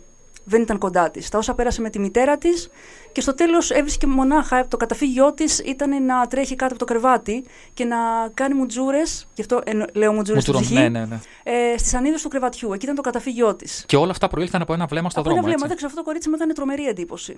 Ε, ήταν τόσο μελαγχολικό το βλέμμα του που ήταν και τόσο μικρό παιδάκι, πρέπει να ήταν γύρω στα 6, πρέπει να ήταν παραπάνω. Πολύ μικρό, ναι. Πολύ, μικρό, πολύ μικρό. αλλά ο τρόπος που με κοίταξε με μαγνήτησε. Δεν ξέρω, ακόμα το βλέμμα της νομίζω ότι θα το, το βλέπω μπροστά μου. Ήταν χαρακτηριστικό. Είναι φοβερό. Ποιες στιγμές. Ε, έτσι, έτσι είναι και η ζωή. Καμιά φορά δηλαδή ζούμε στιγμές τις οποίες τις αντιλαμβανόμαστε τελείως σαν ασήμαντες. Αλλά αυτές αφήνουν ένα Τίποτα, αποτύπωμα. Νομίζω στην εποχή που ζούμε τίποτα δεν είναι ασήμαντο. Ναι. Και πρέπει συνεχώς να παρατηρούμε τα πάντα. Μμμ. Γιατί πρέπει να ξέρουμε και τι υπάρχει πίσω από το προφανές. Στην ουσία, αυτό είναι οι ιστορίες μου. Τι υπάρχει πίσω από το προφανές. Ε, μια άλλη ιστορία που είναι το Εγώ θα σε περιμένω. Ναι. Έτσι λέγεται ένα άλλο μου διήγημά μου. Είναι ο τίτλος του. Ε, ένας νεαρός στην οδό Πανεπιστημίου φώναξε σε μια κοπέλα: Εγώ θα σε περιμένω. Και εγώ την άκουσα τη, λέ- την φράση του αυτή και έγραψα το συγκεκριμένο διήγημα. Δεν θέλω να πω. Ε, απλά ε, κυμαίνεται στο, στο, στο χώρο του φανταστικού Ναι. το συγκεκριμένο διήγημα. Ε, δεν θέλω να πω περισσότερα γιατί Όχι, είναι όχι, μια όχι. ιδιαίτερη Ναι, ιστορία. ναι, ναι, ναι. Απλά μου άρεσε που της είπε αυτός: Εγώ θα σε περιμένω. Εγώ θα σε περιμένω. Και το εμπνεύστηκες. Και το εμπνεύστηκα. Παρατηρήτρια λοιπόν. Παρατηρήτρια της ζωής. Παρατηρήτρια και δέκτης. Δέχεσαι συναισθήματα, δέχεσαι ενέργειες, δέχεσαι τα πάντα. Ο τρόπος που γράφω είναι λιτός. Ε, Ισχύει. δεν ε, χρησιμοποιώ δυσνόητα ε, νοήματα να προκαλέσω. Όχι. Θέλω να περνάω συνέστημα στον αναγνώστη, γιατί είναι αυτό που δέχομαι εγώ. Δέχομαι ένα συνέστημα από τον περαστικό, από τον κάθε άνθρωπο και θέλω να το περάσω στον αναγνώστη. Δεν με ενδιαφέρει να χρησιμοποιήσω δύσκολες λέξεις, να κάνω εντύπωση. Όχι. Ναι, ναι. Αν δακρύσει με ένα διήγημά μου, εγώ θα είμαι ευχαριστημένη. Θα είμαι ο πιο ε, ευτυχισμένος άνθρωπος του κόσμου. Γι' αυτό διαβάζω και αρκετή ποίηση και μου αρέσει πάρα πολύ. Μάλιστα. Φαίνεται Φαίνεται. ότι διαβάζεις αρκετή ποιήση, γιατί συνήθως ένας άνθρωπος ο οποίος δέχεται τόσο έντονη ενέργεια, νομίζω ότι είναι μοιραίο ότι διαβάζει ποιήση ή ότι θα διαβάσει ποιήση κάποια στιγμή στη ζωή Όχι, του. πάντα διαβάζω ποίηση. Πάντα υπάρχει ένα βιβλίο ποίησης πάνω στο γραφείο μου. Για πες ένα τελευταίο. Ε, έχω διαβάσει. Off the record, ναι, που λέει ο λόγος. Off the record, ναι. ε, διαβάζω. Κυκλο... Είναι ε, η ποιητική συλλογή του Γιάννη Ζαραμπούκα, κυκλοφορία από τις εκδόσεις Συρτάρι. Είναι τα 18 γενέθλια. Α, οκ. Είναι μια τρομερή ποιητική συλλογή. Εγώ πάντα όταν διαβάζω το ποίημα, ένα αρκετά μεγάλο ποίημα, τα 18 γενέθλια, ε, δακρύζω πάντα. Μμ. Ο Γιάννης με, έχει στιγμα- ε, με έχει στιγματίσει με το συγκεκριμένο ποίημα. Οι λέξεις του ε, χαράζονται επάνω μου όποτε το διαβάζω. Γιατί στην ουσία μας λέει πως ένα παιδί ε, περνάει από την ανήλικη ζωή στην ενήλικη και πρέπει να μπει σε κάποια καλούπια. Είτε θέλει είτε όχι. Ναι, μοιραία. Μοιραία, Ναι, ναι. μοιραία. Αυτό το συγκεκριμένο ποίημα είναι το αγαπημένο μου, το διαβάζω όπως και όλα του τα ποίηματα. Είναι τρο- ε, τρομερή ποιητική συλλογή. Ε, ο Γιάννης ε, είναι, είναι όχι απλά ένα διαμάντι. Νομίζω ότι όλος ο κόσμος πρέπει να το διαβάσει αυ- αυτό το, το συγκεκριμένο βιβλίο. Προκαλεί ω- πολλά συναισθήματα. Τι ωραίο να ακούς από μία συγγραφέα ή έναν καλλιτέχνη γενικά να μιλάει έτσι για ομοτέχνους του. Είναι πάρα πολύ όμορφο, πολύ σημαντικό. Είναι, ε, όταν αξίζει κάτι πρέπει Ναι, να το λέμε. πρέπει και να όταν το μας προκαλεί ε, συναισθήματα. Αυτό. ε, Υποστηρίζω πάντα τα βιβλία που μου προκαλούν κάτι. Πάντα, διαβάζω τα πάντα βέβαια εγώ, δεν έχω πρόβλημα. Πιο πολύ όμως ποιήση, φαντάζομαι, έτσι. Ή όχι Ποιήση απαραίτητα. και μικρά διηγήματα. Και μικρά διηγη- διηγήματα. μη- Στο ύφος το δικό σου, Στο δηλαδή, ύφος λίγο το πολύ. δικό Στο μου, ύφος ναι, το ναι, δικό ναι. σου. Ε, Μυθιστορήματα σπάνια. Συνήθω τα μυθιστορήματα μου τα κάνουν δώρο. Οπότε βρίσκω την ευκαιρία και διαβάζω μυθιστορήματα. Κάνω αυτή την ερώτηση συχνά και σε φίλους συγγραφείς και εδώ την έχω κάνει σε άλλους καλεσμένους μου. Πώς ξεκίνησες να γράφεις; Ό- Όλα ξεκίνησαν όταν ήμουν μικρή. Ε, από προφο... Έλεγα. Ενώ ε, τώρα είναι. Ναι, ναι. ναι, Ναι, εντάξει. πολύ μεγάλη. Ναι, Ναι, ναι. ναι, ναι, ναι. ε, μου άρεσε να πλέθω ιστορίες με το μυαλό μου. Έφτιαχνα δικούς μου κόσμους και έλεγα μετά τις ιστορίες ε, στους γονείς μου, στους φίλους μου. Α, τις έλεγες; Τις έλεγα, ναι. Τις έλεγες. Στο- σε προφορικό πανταλόγο. Μάλιστα. Όπως το Μεσαίωνα που λέγαν τα παραμύθια από στόμα σε στόμα και άλλαζαν τις ιστορίες. Σωστά. Κάπως Και- έτσι το έκανα και έτσι κι εγώ. πέρασαν στις επόμενες γενιές. Στις Σωστά. επόμενες γενιές. ε, και βέβαια κάθε φορά τις άλλαζα τις ιστορίες μου γιατί είχα σταθερό κοινό, οπότε έπρεπε να αλλάζω και λίγο την πλοκή. Βλέ- εσύ- Οι ίδιοι φίλοι πάντα τι Μην βαρεθούν κιόλας. βαρεθούν. Ναι, έπρεπε να κάνω κι εγώ κάτι, να τραβήξω marketing. Ε, και βέβαια, ε, όσο μεγάλωνα, άρχισα και τις αποτύπωνα κιόλας στο χαρτί. Ε, όταν βέβαια έφτασα σε μια πιο προχωρημένη ηλικία, είδα ότι δεν θέλω πια να λέω τις ιστορίες μου σε φίλους ή γονείς. Γινόντουσαν λίγο πιο σκοτεινές. Οπότε είχαν, ε, μετά οι ιστορίες μου μετατράπηκαν σε μια εξομολόγηση, μια γραπτή εξομολόγηση. Όχι ημερολόγιο, ήταν σκέψεις μου, είχαν ξεφύγει λίγο από το είδος του διηγήματος. Ήταν απλές σκέψεις. Κατάλαβα. Και όσο προχωρούσα, μετά ξαναγύρισα πάλι στις ιστορίες. Πάντα όλα αυτά στο γραπτό λόγο δεν τα διάβαζε κανένας. Ποτέ κανένας δεν είχε διαβάσει τίποτα. Ώσπου κάποια στιγμή πήρα την απόφαση να πάρω μέρος σε κάποιους διαγωνισμούς λογοτεχνικούς, ήρθαν κάποιες διακρίσεις. Μπράβο. Και λέω, ας πούμε, μ, κάτι γίνεται Γιατί εδώ πέρα, όχι; κάτι υπάρχει. Ναι, Ε, Μετά ναι. πήρα και σε κάποιους διαγωνισμούς ποιήση, λέω, και εδώ ήρθε διάκριση. Οπότε ας προσπαθήσω να φτιάξω κάτι δικό μου, ολοκληρωμένο όμως, κάτι ολοκληρωμένο. Και πάντα ε, δεν έχω κανόνες ότι α, τώρα θα κάτσω να γράψω, θα χτίσω τον ήρωά μου. Όχι, ποτέ. Εγώ με κάτι που θα ακούσω ή με μια λέξη, με το οτιδήποτε, Αυθόρμητα. κάθομαι και γράφω. Ναι. Αυθόρμητα, ναι. Ε, Το να φτιάξω μια σκαλέτα και να πω ο ήρωάς μου θα έχει αυτά τα χαρακτηριστικά. Τώρα θα συμβεί αυτό. Ε, μετά θα περάσουμε σε μια άλλη σκηνή. Όχι, ποτέ δεν το έχω κάνει. Μπορεί να είναι και λάθος, δεν ξέρω. Αυτή... Δεν νομίζω ότι υπάρχει σωστό και λάθος στην τέχνη. Ό,τι σε εκφράζει, αυτό θα κάνεις. Ε, ε, έτσι εκφράζομαι. Ναι. Εκφράζομαι ελεύθερα.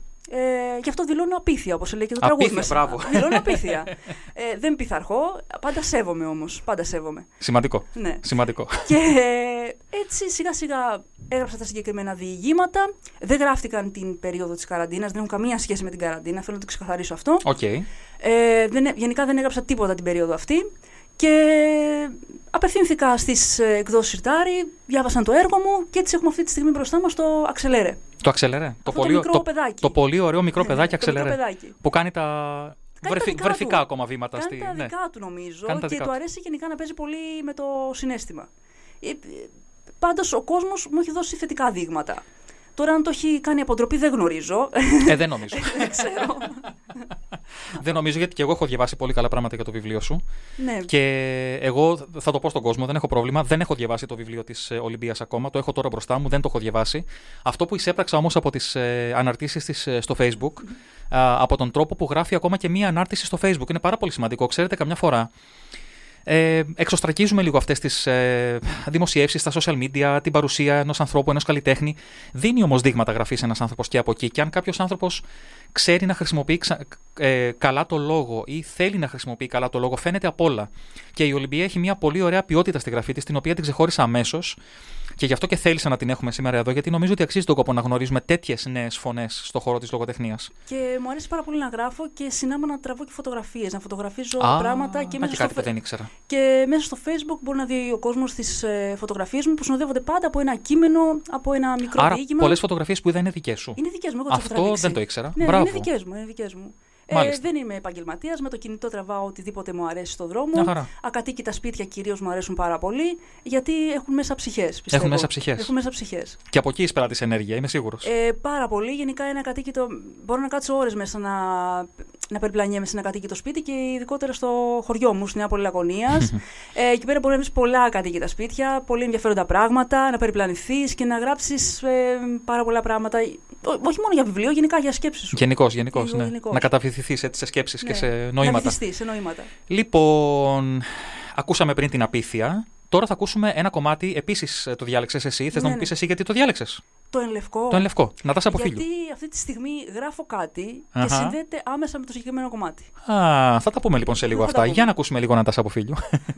Λευκή μου τύχη και λευκή ζωή μου Γιατί τα βράδια κρύβεστε στον κρίζο Βλέπω στο άσπρο σας την προβολή μου Και το μετά απ' το μετά γνωρίζω Αν είχα θάρρος για να πω το έλα Τώρα δεν θα είχα τη φωτιά στο αίμα Αν είχε χρώμα θα ήταν άσπρη τρέλα. Αν είχε σώμα θα ήταν πάλι ψέμα. Κοίτα τα χέρια πως γυρνούν στον τοίχο Σαν να χορεύουνε με τη σιωπή μου. Κι εγώ που χρόνια γύρευα το στίχο Που θα εξηγήσει τη βουβή ζωή μου. Μεταμφιέζω τη σιωπή σε λέξη Και τη χαρίζω σ' όποιον με εξηγήσει Να έχει το μέλλον μου να επιλέξει.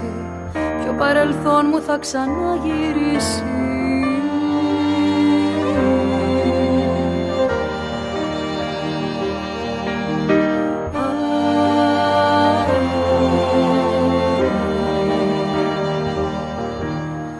Τίποτα σημαντικό.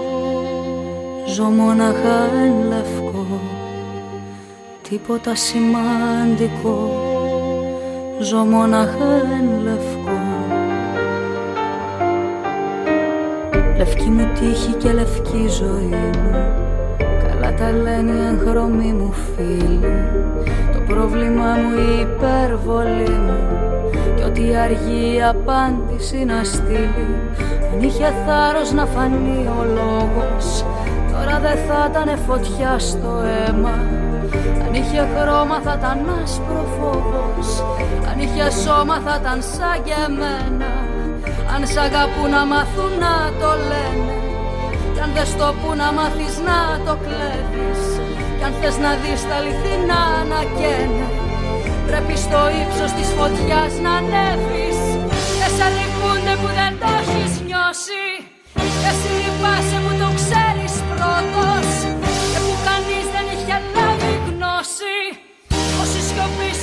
χρόνια κρούτος Δικαίωμά μου να φωτάρω λίγα. Δικαίωμά μου να πηγαίνω πάσο. Και εκεί που λένε πως ποτέ δεν πήγα Εγώ δεν πρόλαβα να το ξεχάσω. Κι όποιος ρωτήσει γιατί πάντα φεύγω Αυτό το τόνο του λευκού στο βλέμμα. Του λέω μια φράση σαν να είπε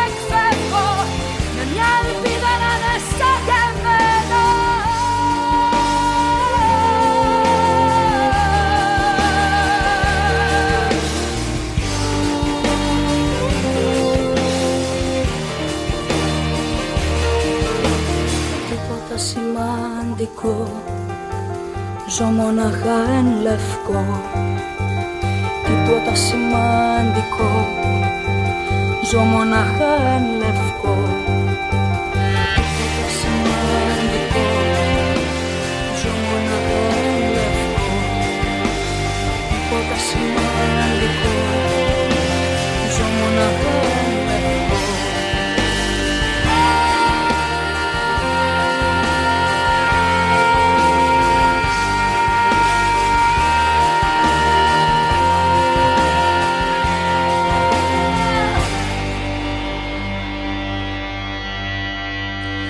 Εν λευκό από την Νατάσα Αποφίλιου, όταν μου, έφερες αυτά τα, δυο- όταν μου έστειλες αυτά τα δύο τραγούδια καθώς ετοιμάζαμε την Ναι, ναι, εκπομπή, ναι. μου λες ότι τα ακούς, συ- μου, μου χρησιμοποίησες παρατατικό. Τα ακούω. Τα ακούω συχνά. συνέχεια, συνέχεια. Συνέχεια. Γιατί; Γιατί είναι δύο τραγούδια τα οποία με χαρακτηρίζουν. Ε, οι στίχοι τους ε, είναι ουσιαστικοί, ε, βαράνε κατευθείαν ε, στην ε, καρδιά και μπορώ να πω ότι δηλώνω απίθεια. Είμαι ένας άνθρωπος, αυτό το τραγούδι το απίθεια με χαρακτηρίζει διότι ε, δεν μου αρέσει να πειθαρχώ, απλά να σέβομαι. Ε, Δεν θέλω να πειθαρχώ στα πάντα σε, σε κανόνες που με επιβάλλουν. Για ποιο λόγο; Να με επιβάλλουν, να, να, με, να μου λένε θα κάνεις αυτό, θα κάνεις εκείνο. Όχι, εγώ θα Μμμ. κάνω το δικό μου. Ναι. Αλλά θα σέβομαι πάντα τον άλλον άνθρωπο. Μέχρι Τις εκεί. επιλογέ Βάζω, του άλλου. Σωστά. βάζω τα όρια μου. Η ελευθερία η δικιά μας σταματάει εκεί που αρχίζει η ελευθερία των άλλων. Το έχουμε Βέβαια, ξαναπεί αυτό. βέβαια. Ε, για την απίθεια τώρα που το είπες, μου Ναι. έστειλε ένας φίλος μήνυμα τώρα εδώ στην εκπομπή ο Γιώργος ότι θυμίζει active member. Ε, ναι, φυσικά, γιατί ο τραγουδιστής, ε, ο Τζαμόαν, ε, ήταν ε, ο κιθαρίστας των Active Member. Μπράβο, ήθελα να το πεις γι' αυτό. Ε, οπότε, μάλλον υπάρχει ε, κάποια αλληλουχία ανάμεσα σε αυτά τα, στο τραγούδι και στο συγκεκριμένο Θυμίζει, συγκρότημα. υπάρχει, υπάρχει η άβρα των active member. Ό, Ναι, όντως, υπάρχει, όντως, υπάρχει. όντως. Ε, βέβαια είναι κάτι διαφορετικό, η ενορχήστρωση. ε, υπάρχουν στοιχεία, αλλά είναι και κάτι δικό του. Είναι του Άκη το συγκεκριμένο τραγούδι.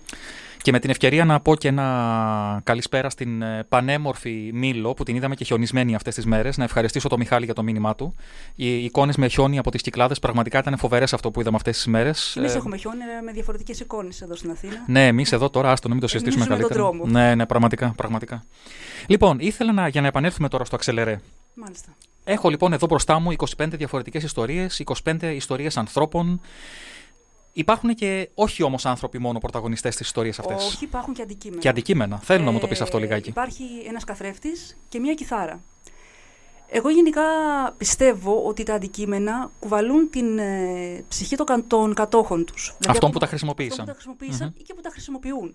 Σωστό. Παίρνουν κομμάτια από εμάς. Νομίζω ότι κάθε μέρα, όταν κοιτάζομαι εγώ στον ε, καθρέφτη το πρωί, Ναι. νομίζω ότι κάθε φορά που κοιτάζομαι, ο καθρέφτης μου αφαιρεί και ένα κομμάτι από την ψυχή μου. Δεν λέω ότι θα με οδηγήσει στο θάνατο, αλλά παίρνει κάτι δικό μου εκείνη τη στιγμή. Διότι εγώ τον κοιτάω και εκείνος κοιτάζει εμένα. Δεν είναι Σωστό κάτι αυτό. άψυχο. Δεν κοιτάς μόνο εσύ αυτόν, κοιτάει και αυτός σε Κοιτάει και σένα. αυτός Σωστό, εμένα. έχεις δίκιο. Ε, δηλαδή δεν είναι κάτι άψυχο. Μ, Αντικατοπτρίζει εμέναν, αλλά και αυτός εκείνη τη στιγμή έχει δημιουργεί κάποια άποψη για το πρόσωπό μου. Ε, έχει τη γνώμη του. Και έτσι έχ- έχουν προκύψει τα συγκεκριμένα ε, διηγήματα τα οποία ε, μπορώ να πω ότι μου αρέσουν και περισσότερο. Γιατί είναι κάτι ε, το οποίο κι- ε, κινείται στο χώρο του φανταστικού. Μμμ. Γιατί όταν δίνουμε ψυχή σε ένα Σε αντικείμενο, ένα αντικείμενο, ναι. ε, δεν ε, εννοούμε κυριολεκτικά, μεταφορικά ε, κάπως. Και ε, μάλιστα ο αντικατοπτρισμός ε, εγκλήματος ε, είναι και ένα, θα έλεγα όχι, ε, επίκαιρο διήγημα. Αν και δεν γράφτηκε τώρα, γράφτηκε αρκετό καιρό πριν. Μπορώ Ναι. Είναι να διαχρονικά πω, επίκαιρα μερικά πράγματα. ε, Ναι. Συνδέεται με το παρόν. Ε, Δεν θέλω να πω περισσότερα. Όχι, Βέβαια, όλα, εντάξει. όλα μου τα διηγήματα, ε, το χρονικό ορόσημο των διηγημάτων μου είναι το παρόν. Ε, δεν, έχω χρησιμο... δεν είναι κάποιο διήγημα το οποίο να αντιστοιχεί στο παρελθόν ή σε 10 χρόνια πίσω. Όχι, είναι το παρόν. Είναι το παρόν. ο Όλα είναι άνθρωπος- στο σήμερα. Είναι, είναι ο άνθρωπος του Του σήμερα. σήμερα, του τώρα. Ε, Μμμ. τις αντικσότητες που αντιμετωπίζει, γιατί θα πρέπει να... Ε, ένας άνθρωπος πολεμάει την ίδια του τη ζωή κάθε μέρα. Γιατί η ίδια η ζωή πολλές φορές μας βάζει τόσες τρικλοποδιές και πιστεύω ότι γελάει μαζί μας. Μας κάνει πλάκα. Είναι αυτό Μας που λέμε, μας κάνει πλάκα ο μας- Θεός. μας- η ζωή μας κάνει πλάκα και η μοίρα μας κάνει πλάκα. Συμβαίνουν ε, ασύλληπτα πράγματα γύρω μας. Ζούμε Ναι. σε άγριες εποχές. Είναι άγριες εποχές, όντως. Ε, Κανένας δεν θα μπορούσε να φανταστεί ότι θα συμβούν τέτοια εγκλήματα και όμως συμβαίνουν. Έτσι η ζωή στέκεται απέναντί μας και μας λέει τώρα εγώ, εγώ κάνω το παιχνίδι, εγώ έχω την μπάλα στα πόδια μου. Εσύ πρέπει να παλέψεις. Για να σε δω. Η τέχνη είναι ένας τρόπος να κάνουμε τη ζωή μας καλύτερη. Είτε δημιουργούμε τέχνη, είτε εισπράττουμε τέχνη από άλλους. Έτσι η δεν τέχνη είναι; νομίζω είναι ένα σπίτι για όλους μας. Ένα Σπίτι για καταφύγιο. όλους. Ένα καταφύγιο. Όπως για μένα είναι η ποίηση το σπίτι μου, για άλλους ανθρώπους μπορεί να είναι η ζωγραφική, ε, μπορεί να είναι η μουσική. Οτιδήποτε. για τον οτιδήποτε. καθένα. Ο κινηματογράφος, κάτι. Ναι, οτιδήποτε. Όπως ε, για μένα η ποίηση, όταν μπαίνω μέσα στο σπίτι της ποίησης, ε, φορώ κατάσαρκα τις λέξεις που μου δίνει, τα συναισθήματα που μου δίνει, ε, γεμίζω και όταν θέλω να φύγω, γιατί κάποιες φορές φεύγω και από την ποίηση, δεν ζω ποιητικά, Εντάξει. ε, τουλάχιστον με, με όλα αυτά τα εφόδια που μου έχει δώσει η ποίηση μπορώ να αντιμετωπίσω τη ζωή, έτσι πιστεύω. Και να υποστηρίξω τη θέση μου μέσα στη ζωή. Γιατί με τα ποίηματά μου και αυτά που γράφω εγώ και αυτά που διαβάζω, ε, βλέπω ότι μπορώ να επιβιώσω. Διαφορετικά δεν θα μπορούσα. Σημαντικό. Είπες τα ποίηματά μου, περιμένουμε κάτι; Πιο ποιητικό, Ε, ίσως πιο πιο. ποιητικό, σίγουρα θα είναι το επόμενο πιο ποιητικό. Ε, κειμένομαι σε πεζά ποίηματα.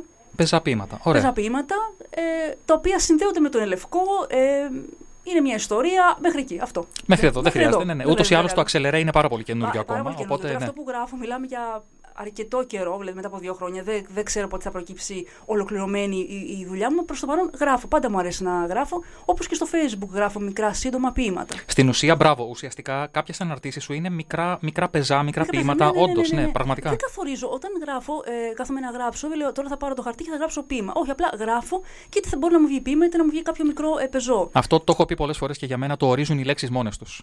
Οι ίδιες οι λέξεις θα σου πούνε τι θα γράψεις και τι θα βγει στο τέλος. Έτσι Ε, πιστεύω εγώ τουλάχιστον. Έτσι, έτσι πιστεύω και εγώ. Ναι. Η, η μοίρα, αυτό που έχει εκείνη τη στιγμή στο Οτιδήποτε, ναι, μυαλό σου, ναι. οτιδήποτε είναι αυτό. Μας παίρνει, δηλαδή, ε, ξεκινάμε κάτι και δεν ξέρουμε πού θα καταλήξει. Αυτό είναι πολύ όμορφο. Ένα βήμα τη φορά για να φτάσουμε εκεί που θέλουμε. Νομίζω έτσι είναι και η ζωή. Ναι. Είναι Μια σύμπτυξη λέξεων. Ε, Δεν, δεν μπορεί να, δια- να ζήσουμε διαφορετικά. Νομίζω ότι είναι το, το καλύτερο που μπορούμε να κάνουμε. Τι ρόλο παίζει για σένα ο άνθρωπος; Μου είπες ότι είσαι παρατηρήτρια. Παρατηρείς, Ναι. εισπράττει.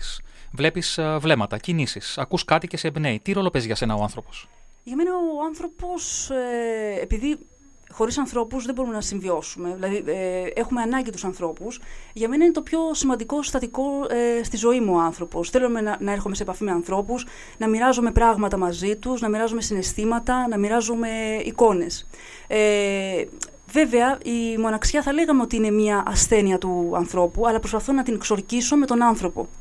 Δηλαδή θέλω κοντά μου να έχω ανθρώπους. Οπότε δεν είναι μόνο πηγή έμπνευσης για μένα, ε, αλλά μου δίνουν και δύναμη οι άνθρωποι. Ε, μπορώ να καθίσω να πω, όπως κάνουμε τώρα, ας πούμε, αυτή τη στιγμή αυτή την κουβέντα μαζί Ναι, σου, ναι. να σου πω κάποια πράγματα και μετά από εδώ εγώ να νιώσω καλύτερα. Δηλαδή αυτή η εξομολόγηση που θα σου κάνω εντός εισαγωγικών εξομολόγηση. Εντός εισαγωγικών, ναι. ε, να με κάνει να νιώσω καλύτερα. Οπότε χρειάζομαι τους ανθρώπους ε, για να μπορώ να ανταπεξέλθω τις αντικσότητες της ζωής. Δεν μπορώ να ζήσω χωρίς τους ανθρώπους. Τι ωραίο. Είναι οι άνθρωποι αυτό το ανοιχτό παράθυρο; Πιστεύω πως ναι, είναι. Το λέω αυτό γιατί ο κόσμος δεν το ξέρει τώρα. Η Ολυμπία μου έγραψε Ναι. εδώ: Στα σιωπηλά παράθυρα κρύβονται ορίζοντες με όνειρα. Πιστεύω ότι ο, άνθ- όταν έχουμε ανθρώπους στη ζωή μας, δεν υπάρχουν αδιέξοδα. Μπράβο. Ναι. Με το, όταν έχουμε έναν άνθρωπο, ε, φίλο, φίλη, είτε κάποιο σύντροφο, με αυτόν μπορούμε να μοιραστούμε τα πάντα. Οπότε δεν έχουμε αδιέξοδα στη ζωή μας. Μπορούμε να προχωρούμε. Δεν υπάρχουν εμπόδια. Δεν υπάρχουν ε, σκοτεινές γωνίες. Πάντα υπάρχει άπλετο φως. Αν και λέω εγώ πάντα ότι ακόμα και στο σκοτάδι υπάρχει άπλετο φως. Όταν φτάνεις κάποια στιγμή Σωστά. να ζήσεις μέσα στο σκοτάδι, όταν κλείνεσαι και γίνεσαι μια, μια γροθιά, φτάνεις πια στη στάση εμβρίου ο άνθρωπος. Κλείνεται, κλείνεται, κλείνεται, ξαναγίνεται πάλι έμβριο.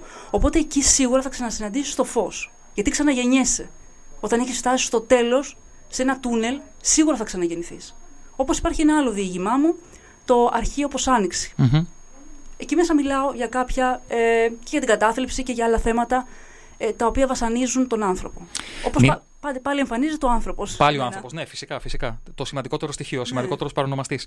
Μιλώντας πριν με την Ολυμπία, μου είπε, μου εξομολογήθηκε ότι κάποιοι της λένε ότι γράφει μελαγχολικά. Σωστά; Πάρα πολύ σωστά. Πάρα πολύ. Λένε ότι όλα τα γραπτά μου έχουν μια μελαγχολία και αυτό είναι. Εγώ δεν κάπως- εισπράττω μελαγχολία από αυτά που λες. Ε, τώρα που μιλάμε, μιλάμε γενικά. Ναι. Ίσως όταν διαβάσεις το βιβλίο μου, μπορεί να πεις: Εδώ πέρα δεν μου αρέσει πάρα πολύ αυτό, είναι πάρα πολύ καταθλιπτικό. Όχι, εγώ γράφω την αλήθεια. Η αλήθεια είναι πληγωμένη. Θα τη δούμε έτσι όπως είναι.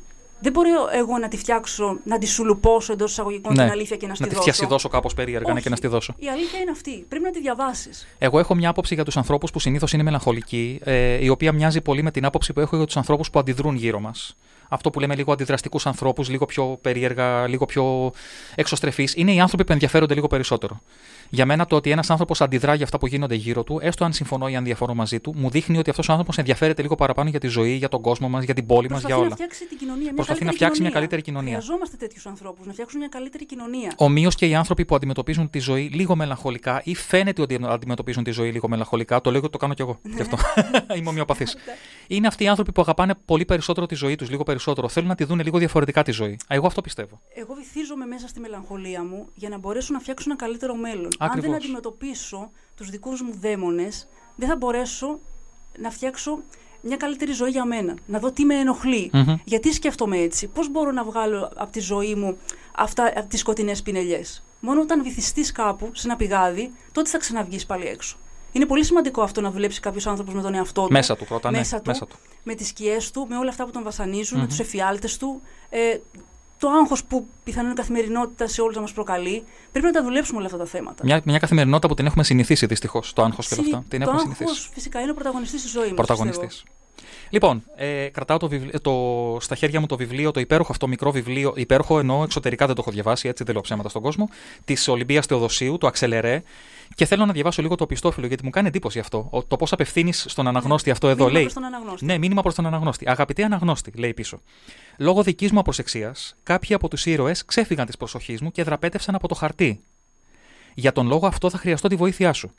Σε περίπτωση που συναντήσεις κάποιον από αυτούς στο δρόμο σου ή ακόμα και μέσα στο σπίτι σου, θα σε παρακαλούσα να του φερθείς με επίοικια και καλοσύνη. σω στο τέλος συνειδητοποιήσεις το πόσο ίδιοι είστε. Δεν θέλω να μου τον επιστρέψεις, μονάχα να τον αγαπήσεις, σαν να είναι ο ίδιος ο εαυτός. Είναι στην ουσία αυτό που είπαμε τώρα. Είναι οι άνθρωποι. Είναι οι Δηλαδή, άνθρωποι. Ε, μπορεί εσύ να είσαι ένας ήρωας μιας ιστορίας μου, χωρίς να το γνωρίζεις. Χωρίς να το γνωρίζεις. Χωρίς να το γνωρίζεις. Αν διαβάσεις κάποια ιστορία μου, ε, σίγουρα θα ταυτιστείς. Και μου το έχουν πει και κάποιοι άνθρωποι ότι Μμμ. ταυτιστήκαμε με τη συγκεκριμένη ε, ιστορία. Ε, Όπως είναι ο άνθρωπος με την ομπρέλα. Ε, είναι μια ιστορία αγάπης θα έλεγα με την οποία ένας παράξενος άνθρωπος ε, στο τέλος καταλήγει να μπορέσει να λυτρωθεί μέσω του έρωτα και της αγάπης Μμμ. και να βρει ένα καταφύγιο ε, σε μια κοπέλα, να βρει με μια κοπέλα.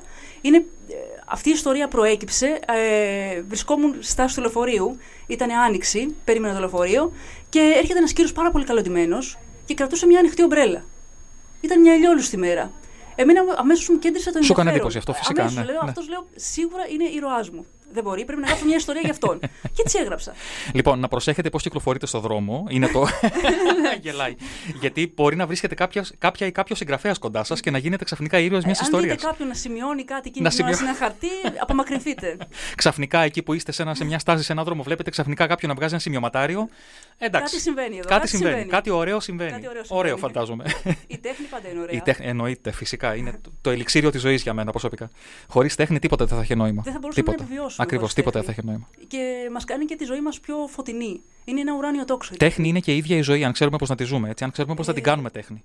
Μια ποιοτική ζωή. Μια ποιοτική ζωή. Λοιπόν, ε, Ολυμπία Θεοδοσίου, σε ευχαριστώ πάρα πολύ. Και εγώ σε ευχαριστώ. που Κάναμε με μια πολύ κάλεσες. ωραία κουβέντα, πραγματικά. Χάρηκα και ήθελα- για την γνωριμία. Φυσικά και θα ήθελα να ευχαριστήσω και τις ανεξάρτητες εκδόσεις ε, Γλαρόλικη γιατί χωρίς ε, την πρόσκλησή τους δεν θα βρισκόμουν ε, εδώ. Τους ευχαριστώ και πάλι που μου έδωσαν το βήμα να μιλήσω για το βιβλίο μου, να μιλήσω για μένα, να πω τις απόψεις μου, να αναφερθώ στον άνθρωπο που είναι το πιο σημαντικό, πιο σημαντικό. στοιχείο και να ευχαριστήσω και εσένα που κάναμε αυτή την όμορφη συζήτηση, εξομολόγηση. Ε, δεν είπα τον πόνο μου, θα την Όχι, δεν είπες τον πόνο σου, μια Όχι, δεν χαρά. είπα τον πόνο μου. Και σας ευχαριστώ πάρα πολύ για την πρόσκληση. Εμείς ευχαριστούμε πάρα πολύ. Λοιπόν, ε, ξαναλέω άλλη μια φορά. Αξελερέ της Ολυμπίας Θεοδοσίου, μια πάρα πολύ ωραία μικρή συλλογή, α, εννοώ μικρή έκταση, α, 25 μικρών διηγημάτων. Κυκλοφορεί από τις εκδόσεις Σιρτάρι. Μπορείτε να, τα- να την αναζητήσετε στο ίντερνετ, μπορείτε να την αναζητήσετε στα φυσικά βιβλιοπολία, να την παραγγείλετε να σας τη φέρουν. Μπορείτε να τη βρείτε όμως και στο α, ηλεκτρονικό βιβλιοπωλείο των ανεξάρτητων εκδόσεων Γλαρόλικη, στο γλαρόλικη.net, όπου αν δεν υπάρχει ήδη θα υπάρχει νομίζω αύριο μεθαύριο, θα ανέβουν τα βιβλία όλα αυτά που προτείναμε σήμερα. Όπως και τα βιβλία που προτείνουμε σε κάθε εκπομπή, τα βρίσκεται στο γλαρόλικη.net. Είμαστε οι Γλαρόλικοι και σας περιμένουμε στο Ανεξάρτητες Εκδόσεις Γλαρόλικη, στο Facebook, στο Εδώ τα Καλά Βιβλία, στο Facebook. Α, εγώ είμαι ο Δημήτρης Νίκου που σας κράτησα παρέα για σήμερα μία ακόμη φορά. Θα τα πούμε σε δύο Παρασκευές από σήμερα, ξανά. Δεν θυμάμαι τώρα τι ημερομηνία είναι για να σας το πω, αλλά είναι σε δύο Παρασκευές τέλος πάντων. Με πάρα πολύ ωραία βιβλία, με πάρα πολύ ωραίους ανθρώπους, όπως βλέπετε. Σε κάθε εκπομπή έχουμε ωραίους ανθρώπους εδώ. Ε, να ευχαριστήσω όλους για τα μηνύματα που μου στείλατε α, καθ' όλη τη διάρκεια της εκπομπής. Νομίζω απάντησα σε όλους. Αν όχι, συγγνώμη, θα σας στείλω προσωπικό μήνυμα σε λιγάκι. Α, θα κλείσουμε με ένα πολύ αγαπημένο κομμάτι από το παρελθόν. Επίσης από το παρελθόν, ένα συγκρότημα το οποίο δυστυχώς εμένα προσωπικά μου λείπει από την ε, σκηνή, από την dance σκηνή. Αναφέρομαι στους Delirium. Α, μία από τις νομίζω τελευταίες τους κυκλοφορίες είναι αυτό το κομμάτι που λέγεται Innocente ή όπως σωστά μου το είπες. Innocente. Innocente. Αθώος. Ε, προφέρουμε με θε, γιατί είναι μια ισπανική λέξη. Όταν μιλάμε στην Ισπανία, βάζουμε θε. Μάλιστα. Όταν είμαστε στη Λατινική Αμερική, βάζουμε σε. Innocent. Αυτό Ανάλογα ξέχασα, που βρισκόμαστε. αυτό ξέχασα να το πω στο κλείσιμο. Η Ολυμπία είναι δασκάλα Ισπανικής γλώσσας, έτσι. Οπότε γι' αυτό, επειδή με διόρθωσε και πριν, το άφησα να το ξαναπεί και τώρα. Διορθώνω όταν Δι- ακούω και κάτι. πολύ καλά κάνεις. Λοιπόν, το Innocente λοιπόν από τους Delirium με τα υπέροχα φωνητικά της Lee Nash.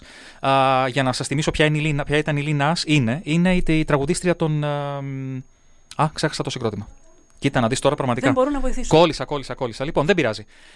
Lee Nash, λοιπόν, Innocente από τους Delirium. Σας ευχαριστούμε πάρα πάρα πολύ. Εύχομαι καλό βράδυ, καλό Σαββατοκύριακο και θα τα πούμε σε δύο Παρασκευές.